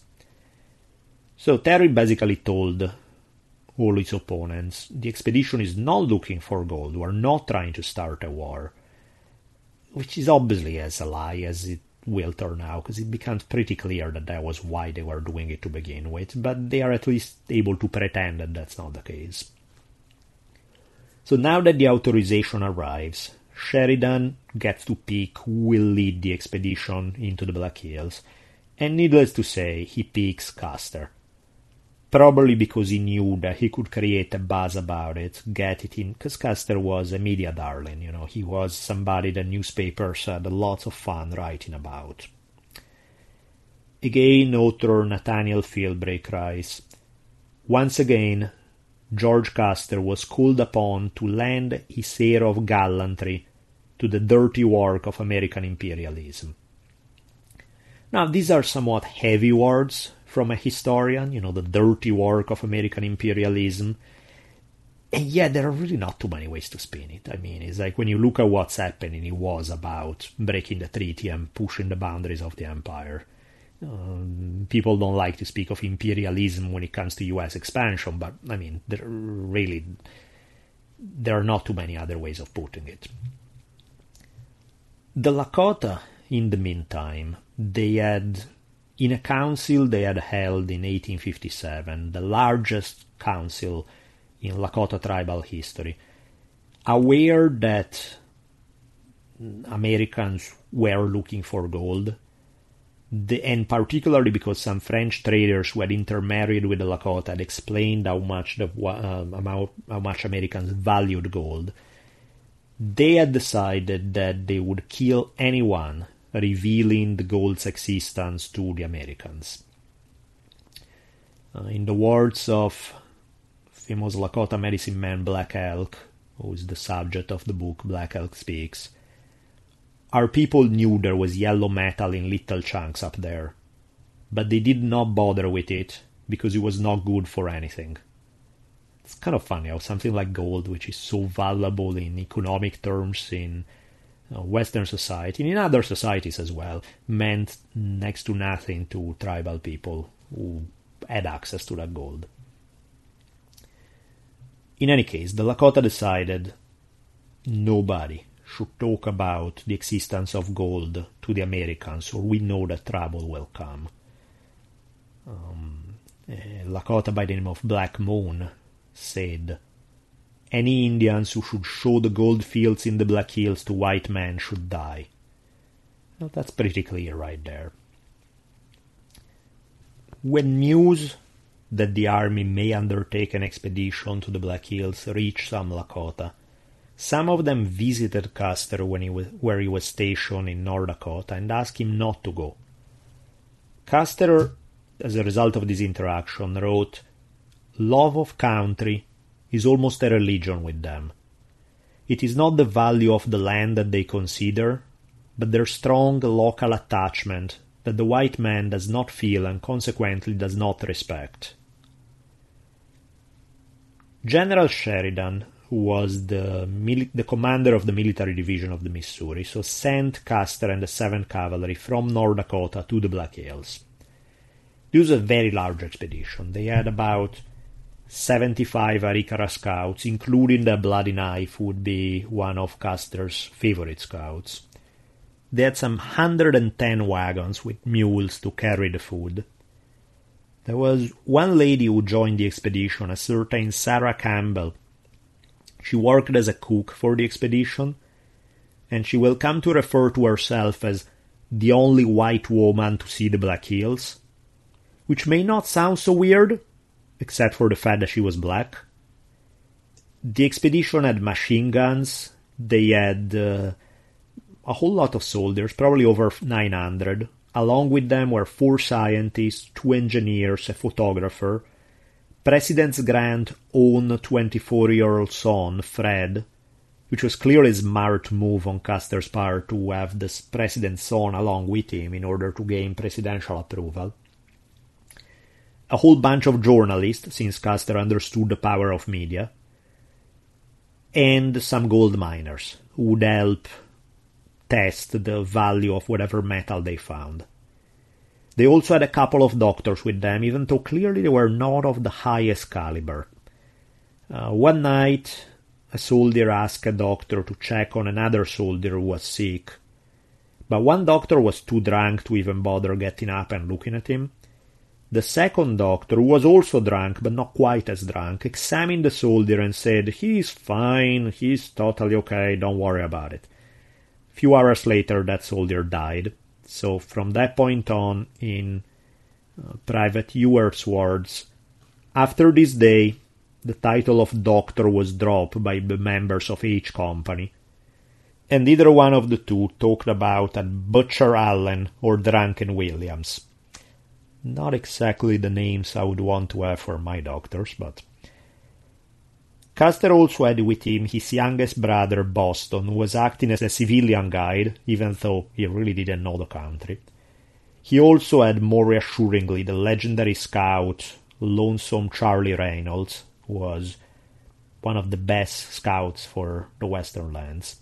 Many of these people I mentioned would meet their end at the Little Bighorn just a few years later. The expedition left Fort Abraham Lincoln near Bismarck, North Dakota, and they would travel some 300 miles southwest toward the Black Hills. Custer was very aware that the Lakota may attack them. In a letter that he wrote to General Terry, he said, I am confident the Indians do not intend to strew flowers on our pathway. As they began moving, after a couple of days' march, they found five rows of buffalo skulls painted red and blue facing east. Something that they probably didn't know what it was about, um, but it was clearly sign of native presence and their um, also indicating some of their religious beliefs. Uh, this would be an awesome scene for a movie, uh, showing these soldiers running into these painted buffalo skulls arranged ceremonially on the plains. Speaking of which, I already have a fully written screenplay of a pilot for a TV series about this. So if your best friend happens to be Woody Harrelson or you are otherwise well connected in Hollywood, please push them my way. This fear of Indian attacks made some of the sentinels really nervous, so they would pretty much every night they would shoot at what they thought were Indians attacking. Most of the time they were coyotes roaming close to the camp.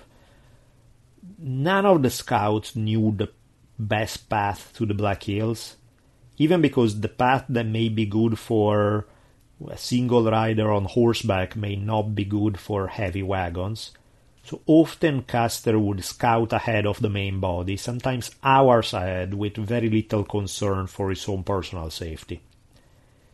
They kept running into eerie signs of Indian presence along the way, even though they never really ran into American Indians. In one instance, they explored a cave that was covered with petroglyphs of animals and people, and inside they found a skull with a bullet hole above the eye. And the doctors declared that the skull had belonged to a white man. On July 24th, they finally entered the Black Hills.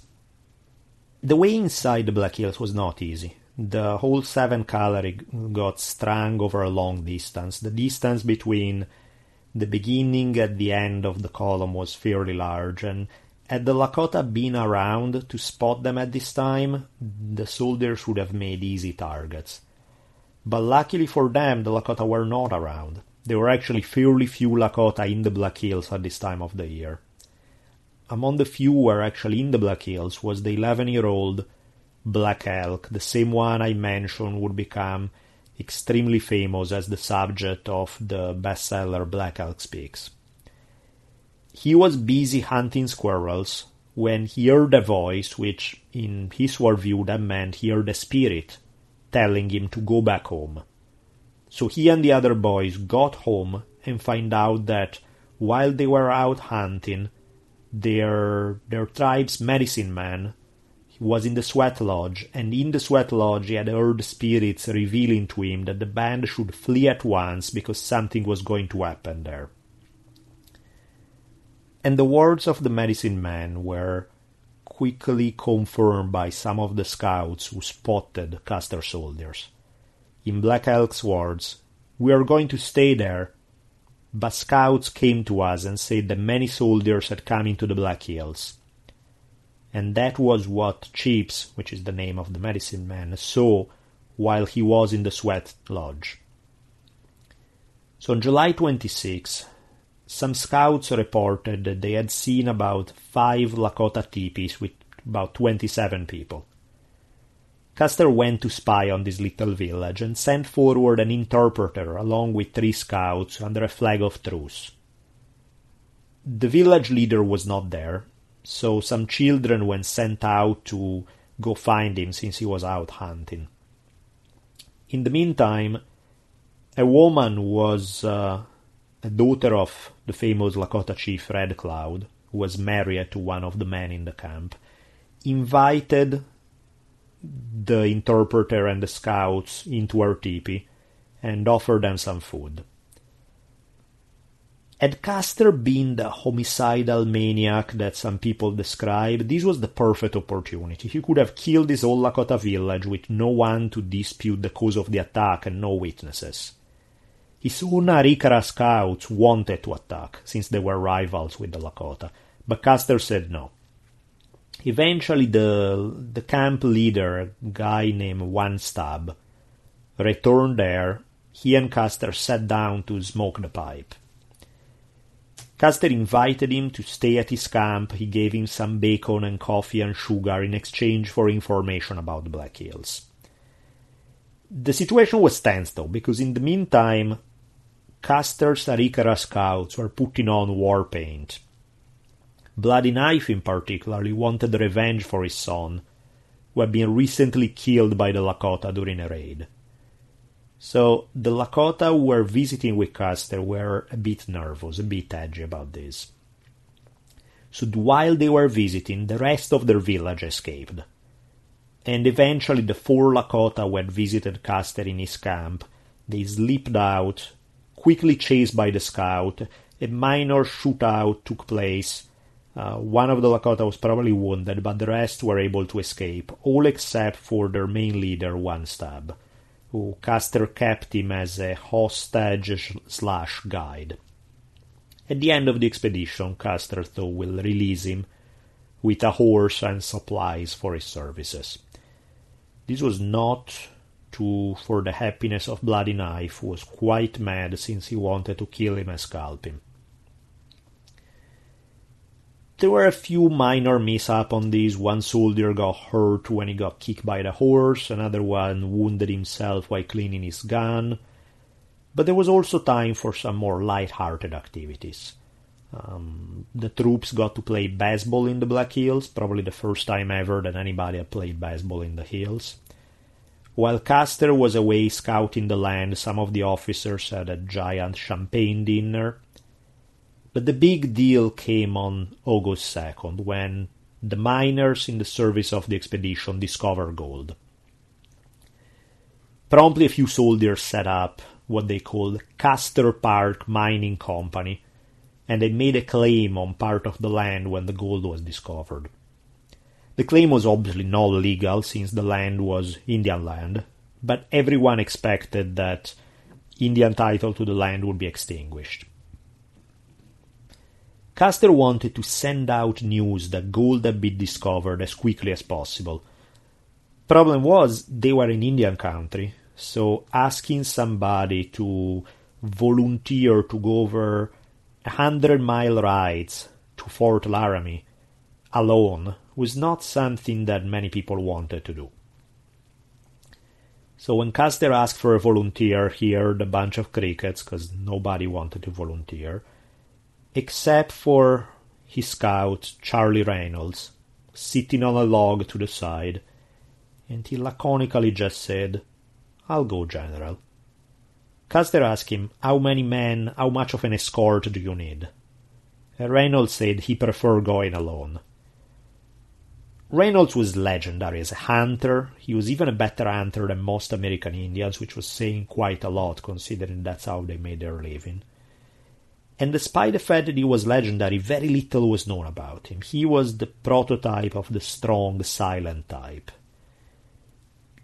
everybody considered him this very mellow, peaceful guy, but no one would tolerate insults lightly. In one occasion, when he was stationed at a fort, an officer had insulted him and attacked him. And by the time the fight was over, the officer was found himself with one arm less. Author E. A. Brininstool wrote, Little is known of him, except that he had the reputation of being a silent man, of great bravery, unusual sense, and unimpeachable character. At intervals he would appear at army posts, remain a while, and then drift away. No one knew where. Except that it was known he had no partners. He hunted and trapped alone. Custer and Reynolds had become somewhat close during the Black Hills expedition, or at least as close as Charlie Reynolds would let anyone get. He had no close friends. The story goes that he had been in love with a woman in New Mexico, but things had ended up badly, and this affected his already shy personality to push even further into this being very reserved and solitary. Custer's wife wrote about Reynolds in the following terms. She said, He was so shy that he hardly raised his eyes when I extended my hand at the general's introduction. And yet, Custer's wife said that Custer loved him very much and gave him all the most important missions. Elizabeth, again Custer's wife, wrote, The country was infested with Indians and he could only travel at night. During the day he hid his horse as well as he could in the underbrush, and lay down in the long grass. In spite of these precautions, he was sometimes so exposed that he could hear the voices of the Indians passing nearby. So that was a scary ride to Fort Laramie. I mean, imagine being alone in enemy country, riding for somewhere between two to four days. There are different theories about it. And finding yourself having to hide in places where natives are so close that you hear their voices, and yet you manage to remain undetected and uh, reach your destination alive. By the time he got to Fort Laramie, the news that gold had been found spread like wildfire.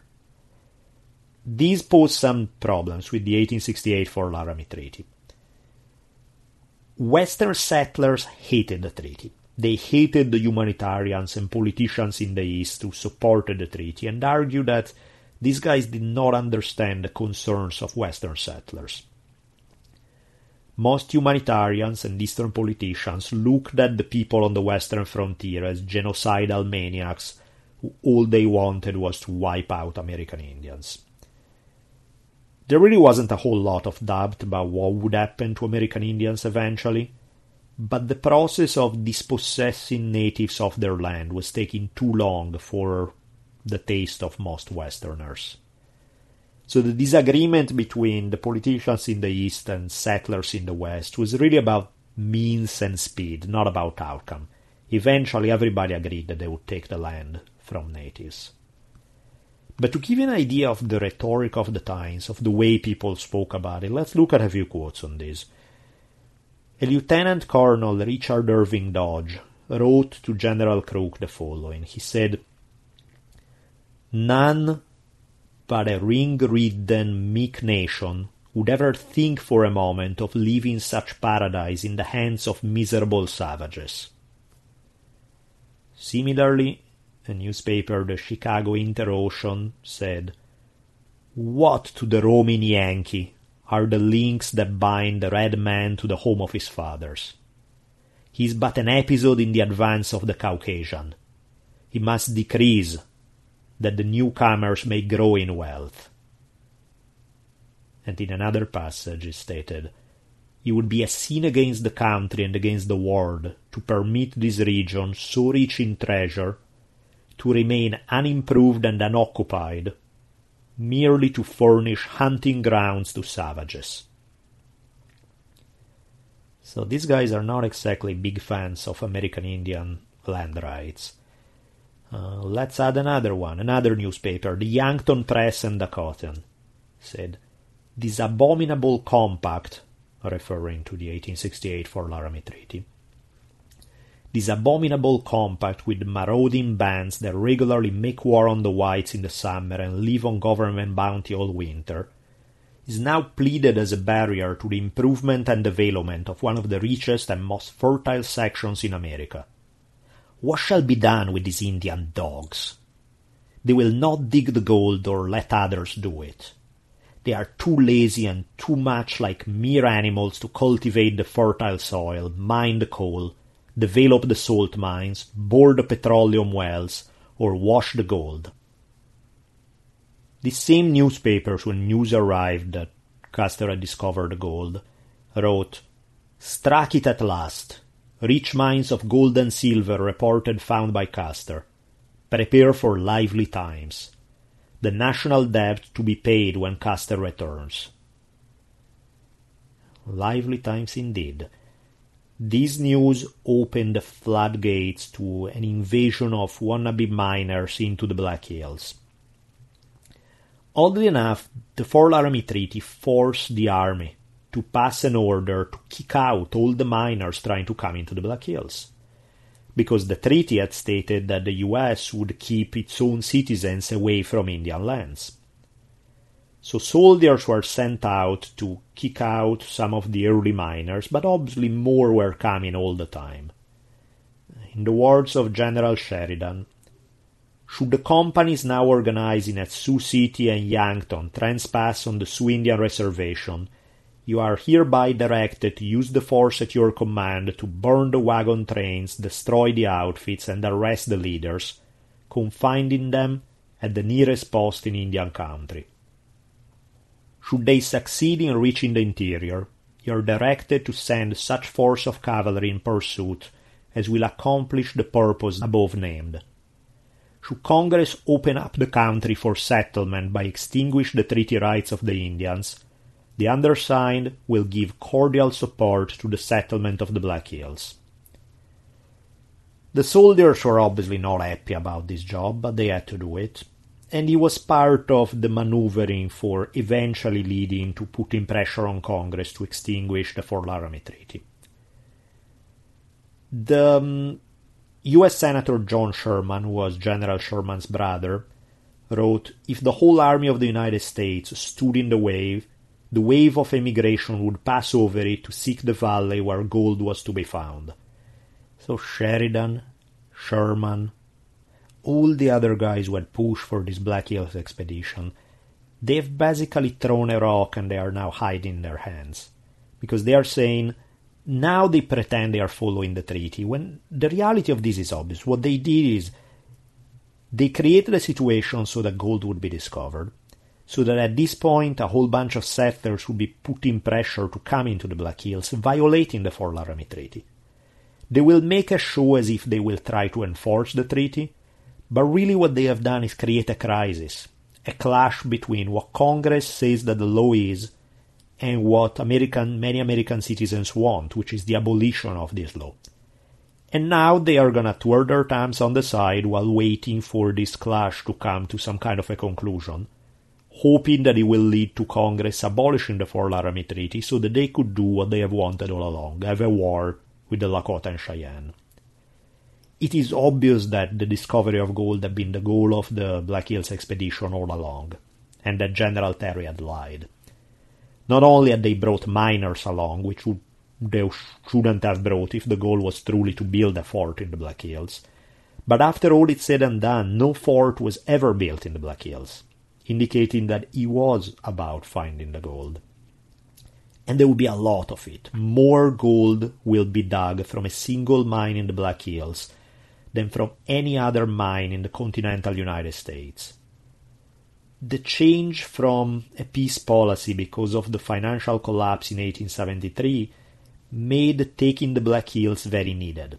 They needed a gold rush to stimulate the economy. Eventually, Black Hills Gold will not have as dramatic an impact on the national economy as they had hoped, but the gold rush certainly made money for lots of people along the way.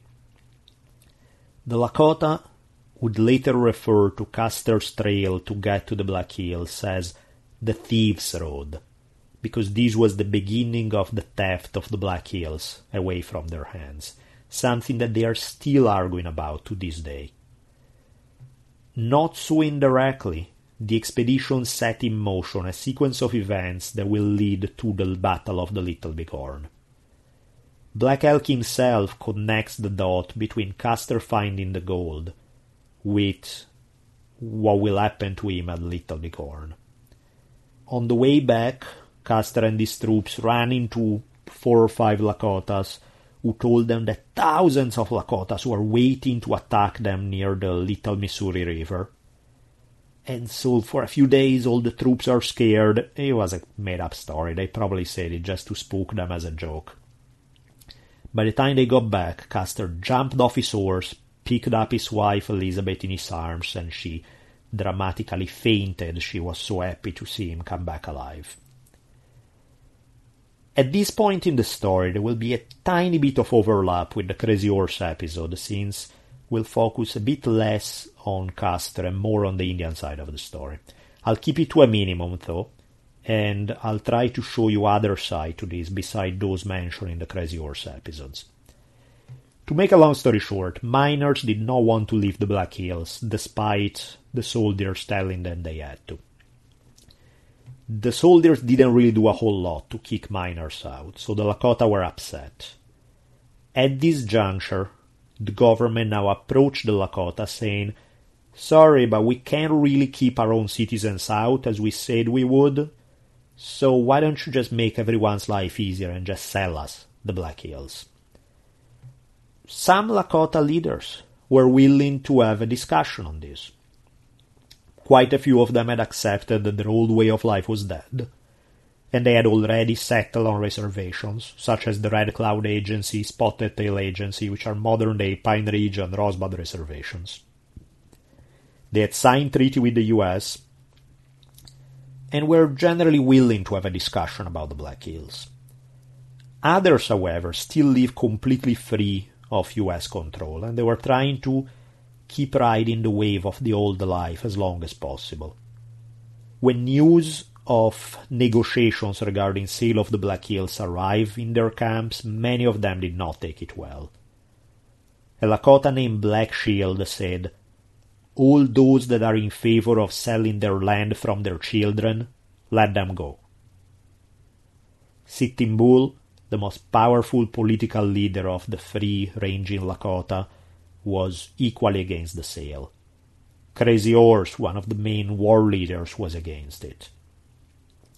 Sitting Bull sent word to, he said, tell the white man at Red Cloud that he, meaning Sitting Bull, that he declared open war and would fight them whenever he met them from that time on.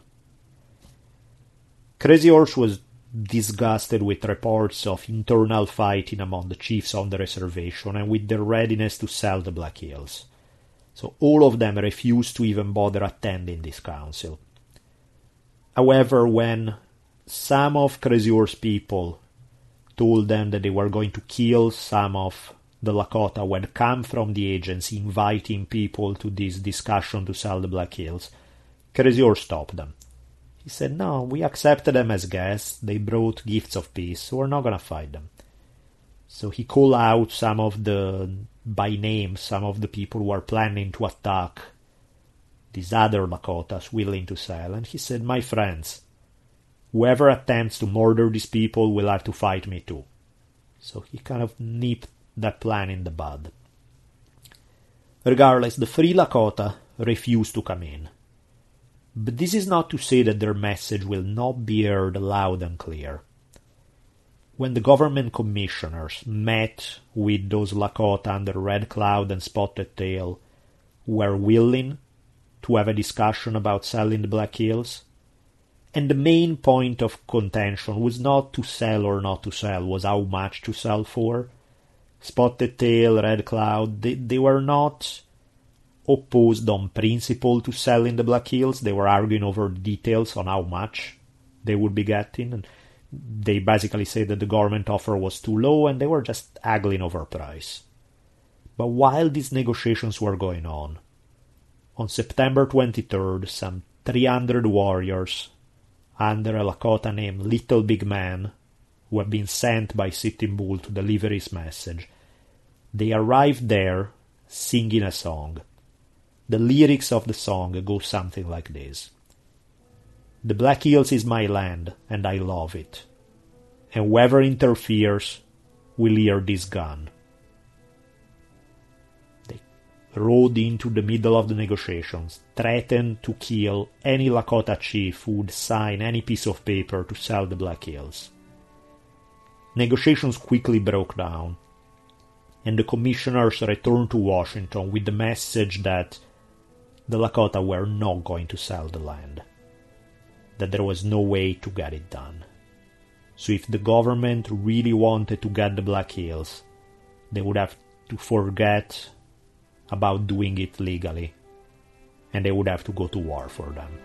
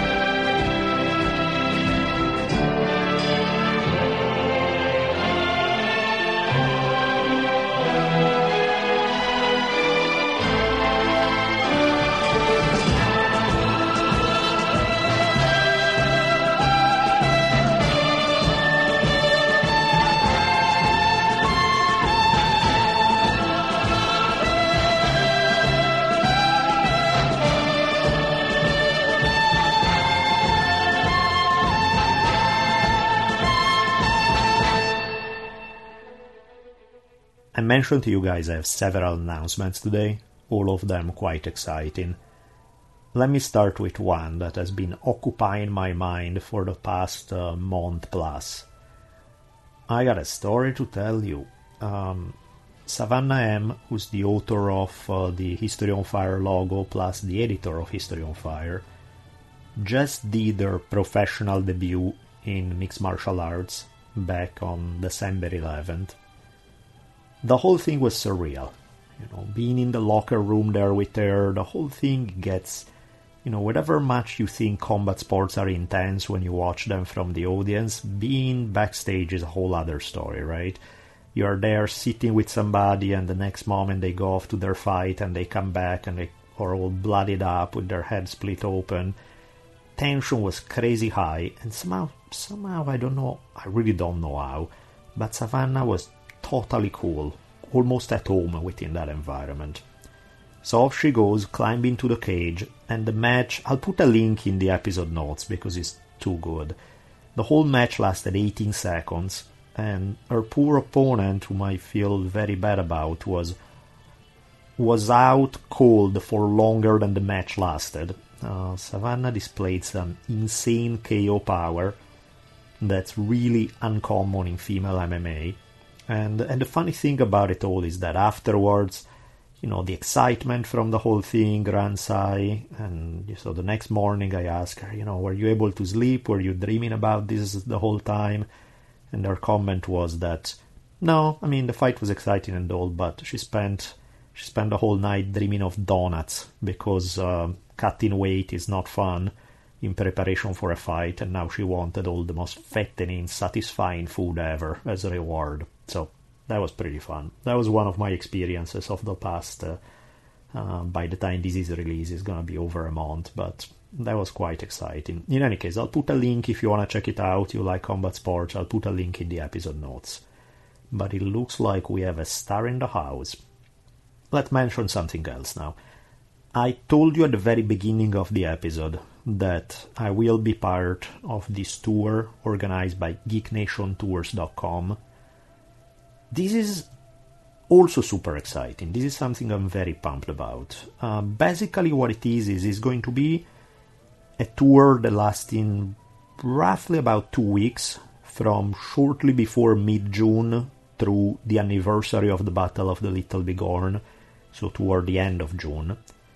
And we'll be visiting sites in Wyoming, South Dakota, Montana, including places like Fort Phil Kearny, uh, which is the and the site of the Fetterman battle that I discussed in uh, the Crazy Horse episodes. We'll visit the Black Hills of South Dakota that are very relevant to uh, this story for the Little Bighorn. We'll visit the site of the Battle of Wolf Mountain, uh, the Battle of the Rosebud. Uh, we'll go horseback at the Battle of the Little Bighorn. The whole thing looks to be a lot of fun and I will be part of most of the tour, if not all of it. I'm not sure yet, but I'll definitely be on for most of it, telling stories and expanding on uh, uh, what we get to see through some of the kind of discussions that you have been hearing on History on Fire. Uh, Teras, the boss at GeekNationTours.com, is still putting the finishing touches on the tour, so you can reach out to him for any questions and I'm gonna put a link in the episode notes to the tour so you can check it out for yourself and see if that's something that you like to join us for. As usual, I'll be posting updates about future episodes and more things regarding uh, the tour that I just mentioned, as well as other topics, to my Facebook account.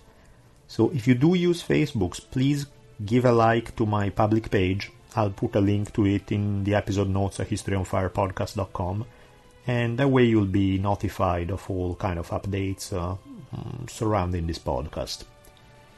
I want to give a big thank you to Audible for supporting History on Fire.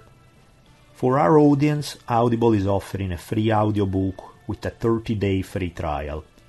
Just go to audible.com forward slash HOF and you can browse their amazing selection of audio content, download the title for free and start listening. In preparing for this series, I've read well over 40 books on the subject. The Last Stand by Nathaniel Philbrick is certainly one of the very best ones about the Battle of the Little Bighorn. Audible carries this title, as well as dozens others relating to Custer, Crazy Horse, Sitting Bull, and the Battle of the Little Bighorn. If you happen to choose a book, maybe one of these, related to this episode, and then you decide you don't like it, no worries. You can exchange it for another title anytime, no questions asked. So get a free audiobook with a 30-day free trial at audible.com forward slash HOF. Again, that's audible.com forward slash HOF. Also, it would be sweet if you can check out the websites for my regular sponsors www.onnit.com forward slash history. You'll have an automatic discount on all your purchases of supplements, special foods, clothing, and exercise equipment that Onnit carries. Similarly, if you could use a backpack, computer bag, travel bags, or any other hemp gear, you can check out my favorite at dsgear.com. Again, that's dsgear.com and use the code Daniele at checkout for a discount. Uh, what else do I want to tell you? As usual, thank you guys so much for to all the people who have been using the Amazon link for the podcast for your for your Amazon shopping. You help the podcast tremendously. And similarly, those of you guys who have decided to part with some of your hard-earned money and donate to the podcast, you are so sweet. I have no words. Thank you, thank you, thank you.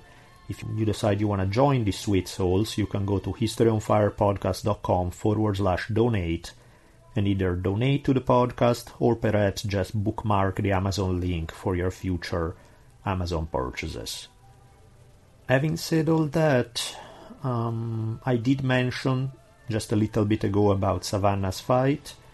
Not only will this be in the episode notes, but also please check out their Facebook page she has a public Facebook page for both their art, since she's a really talented artist, and their fighting. She's a, I guess, artist as well as a KO artist. So that's facebook.com forward slash N A H R Y E M. Again, like any other website I mentioned, they're all listed in the episode notes. Check them out there. Now, I swear I will shut up and let you get on with your day. Hope you have a very good one. Thank you.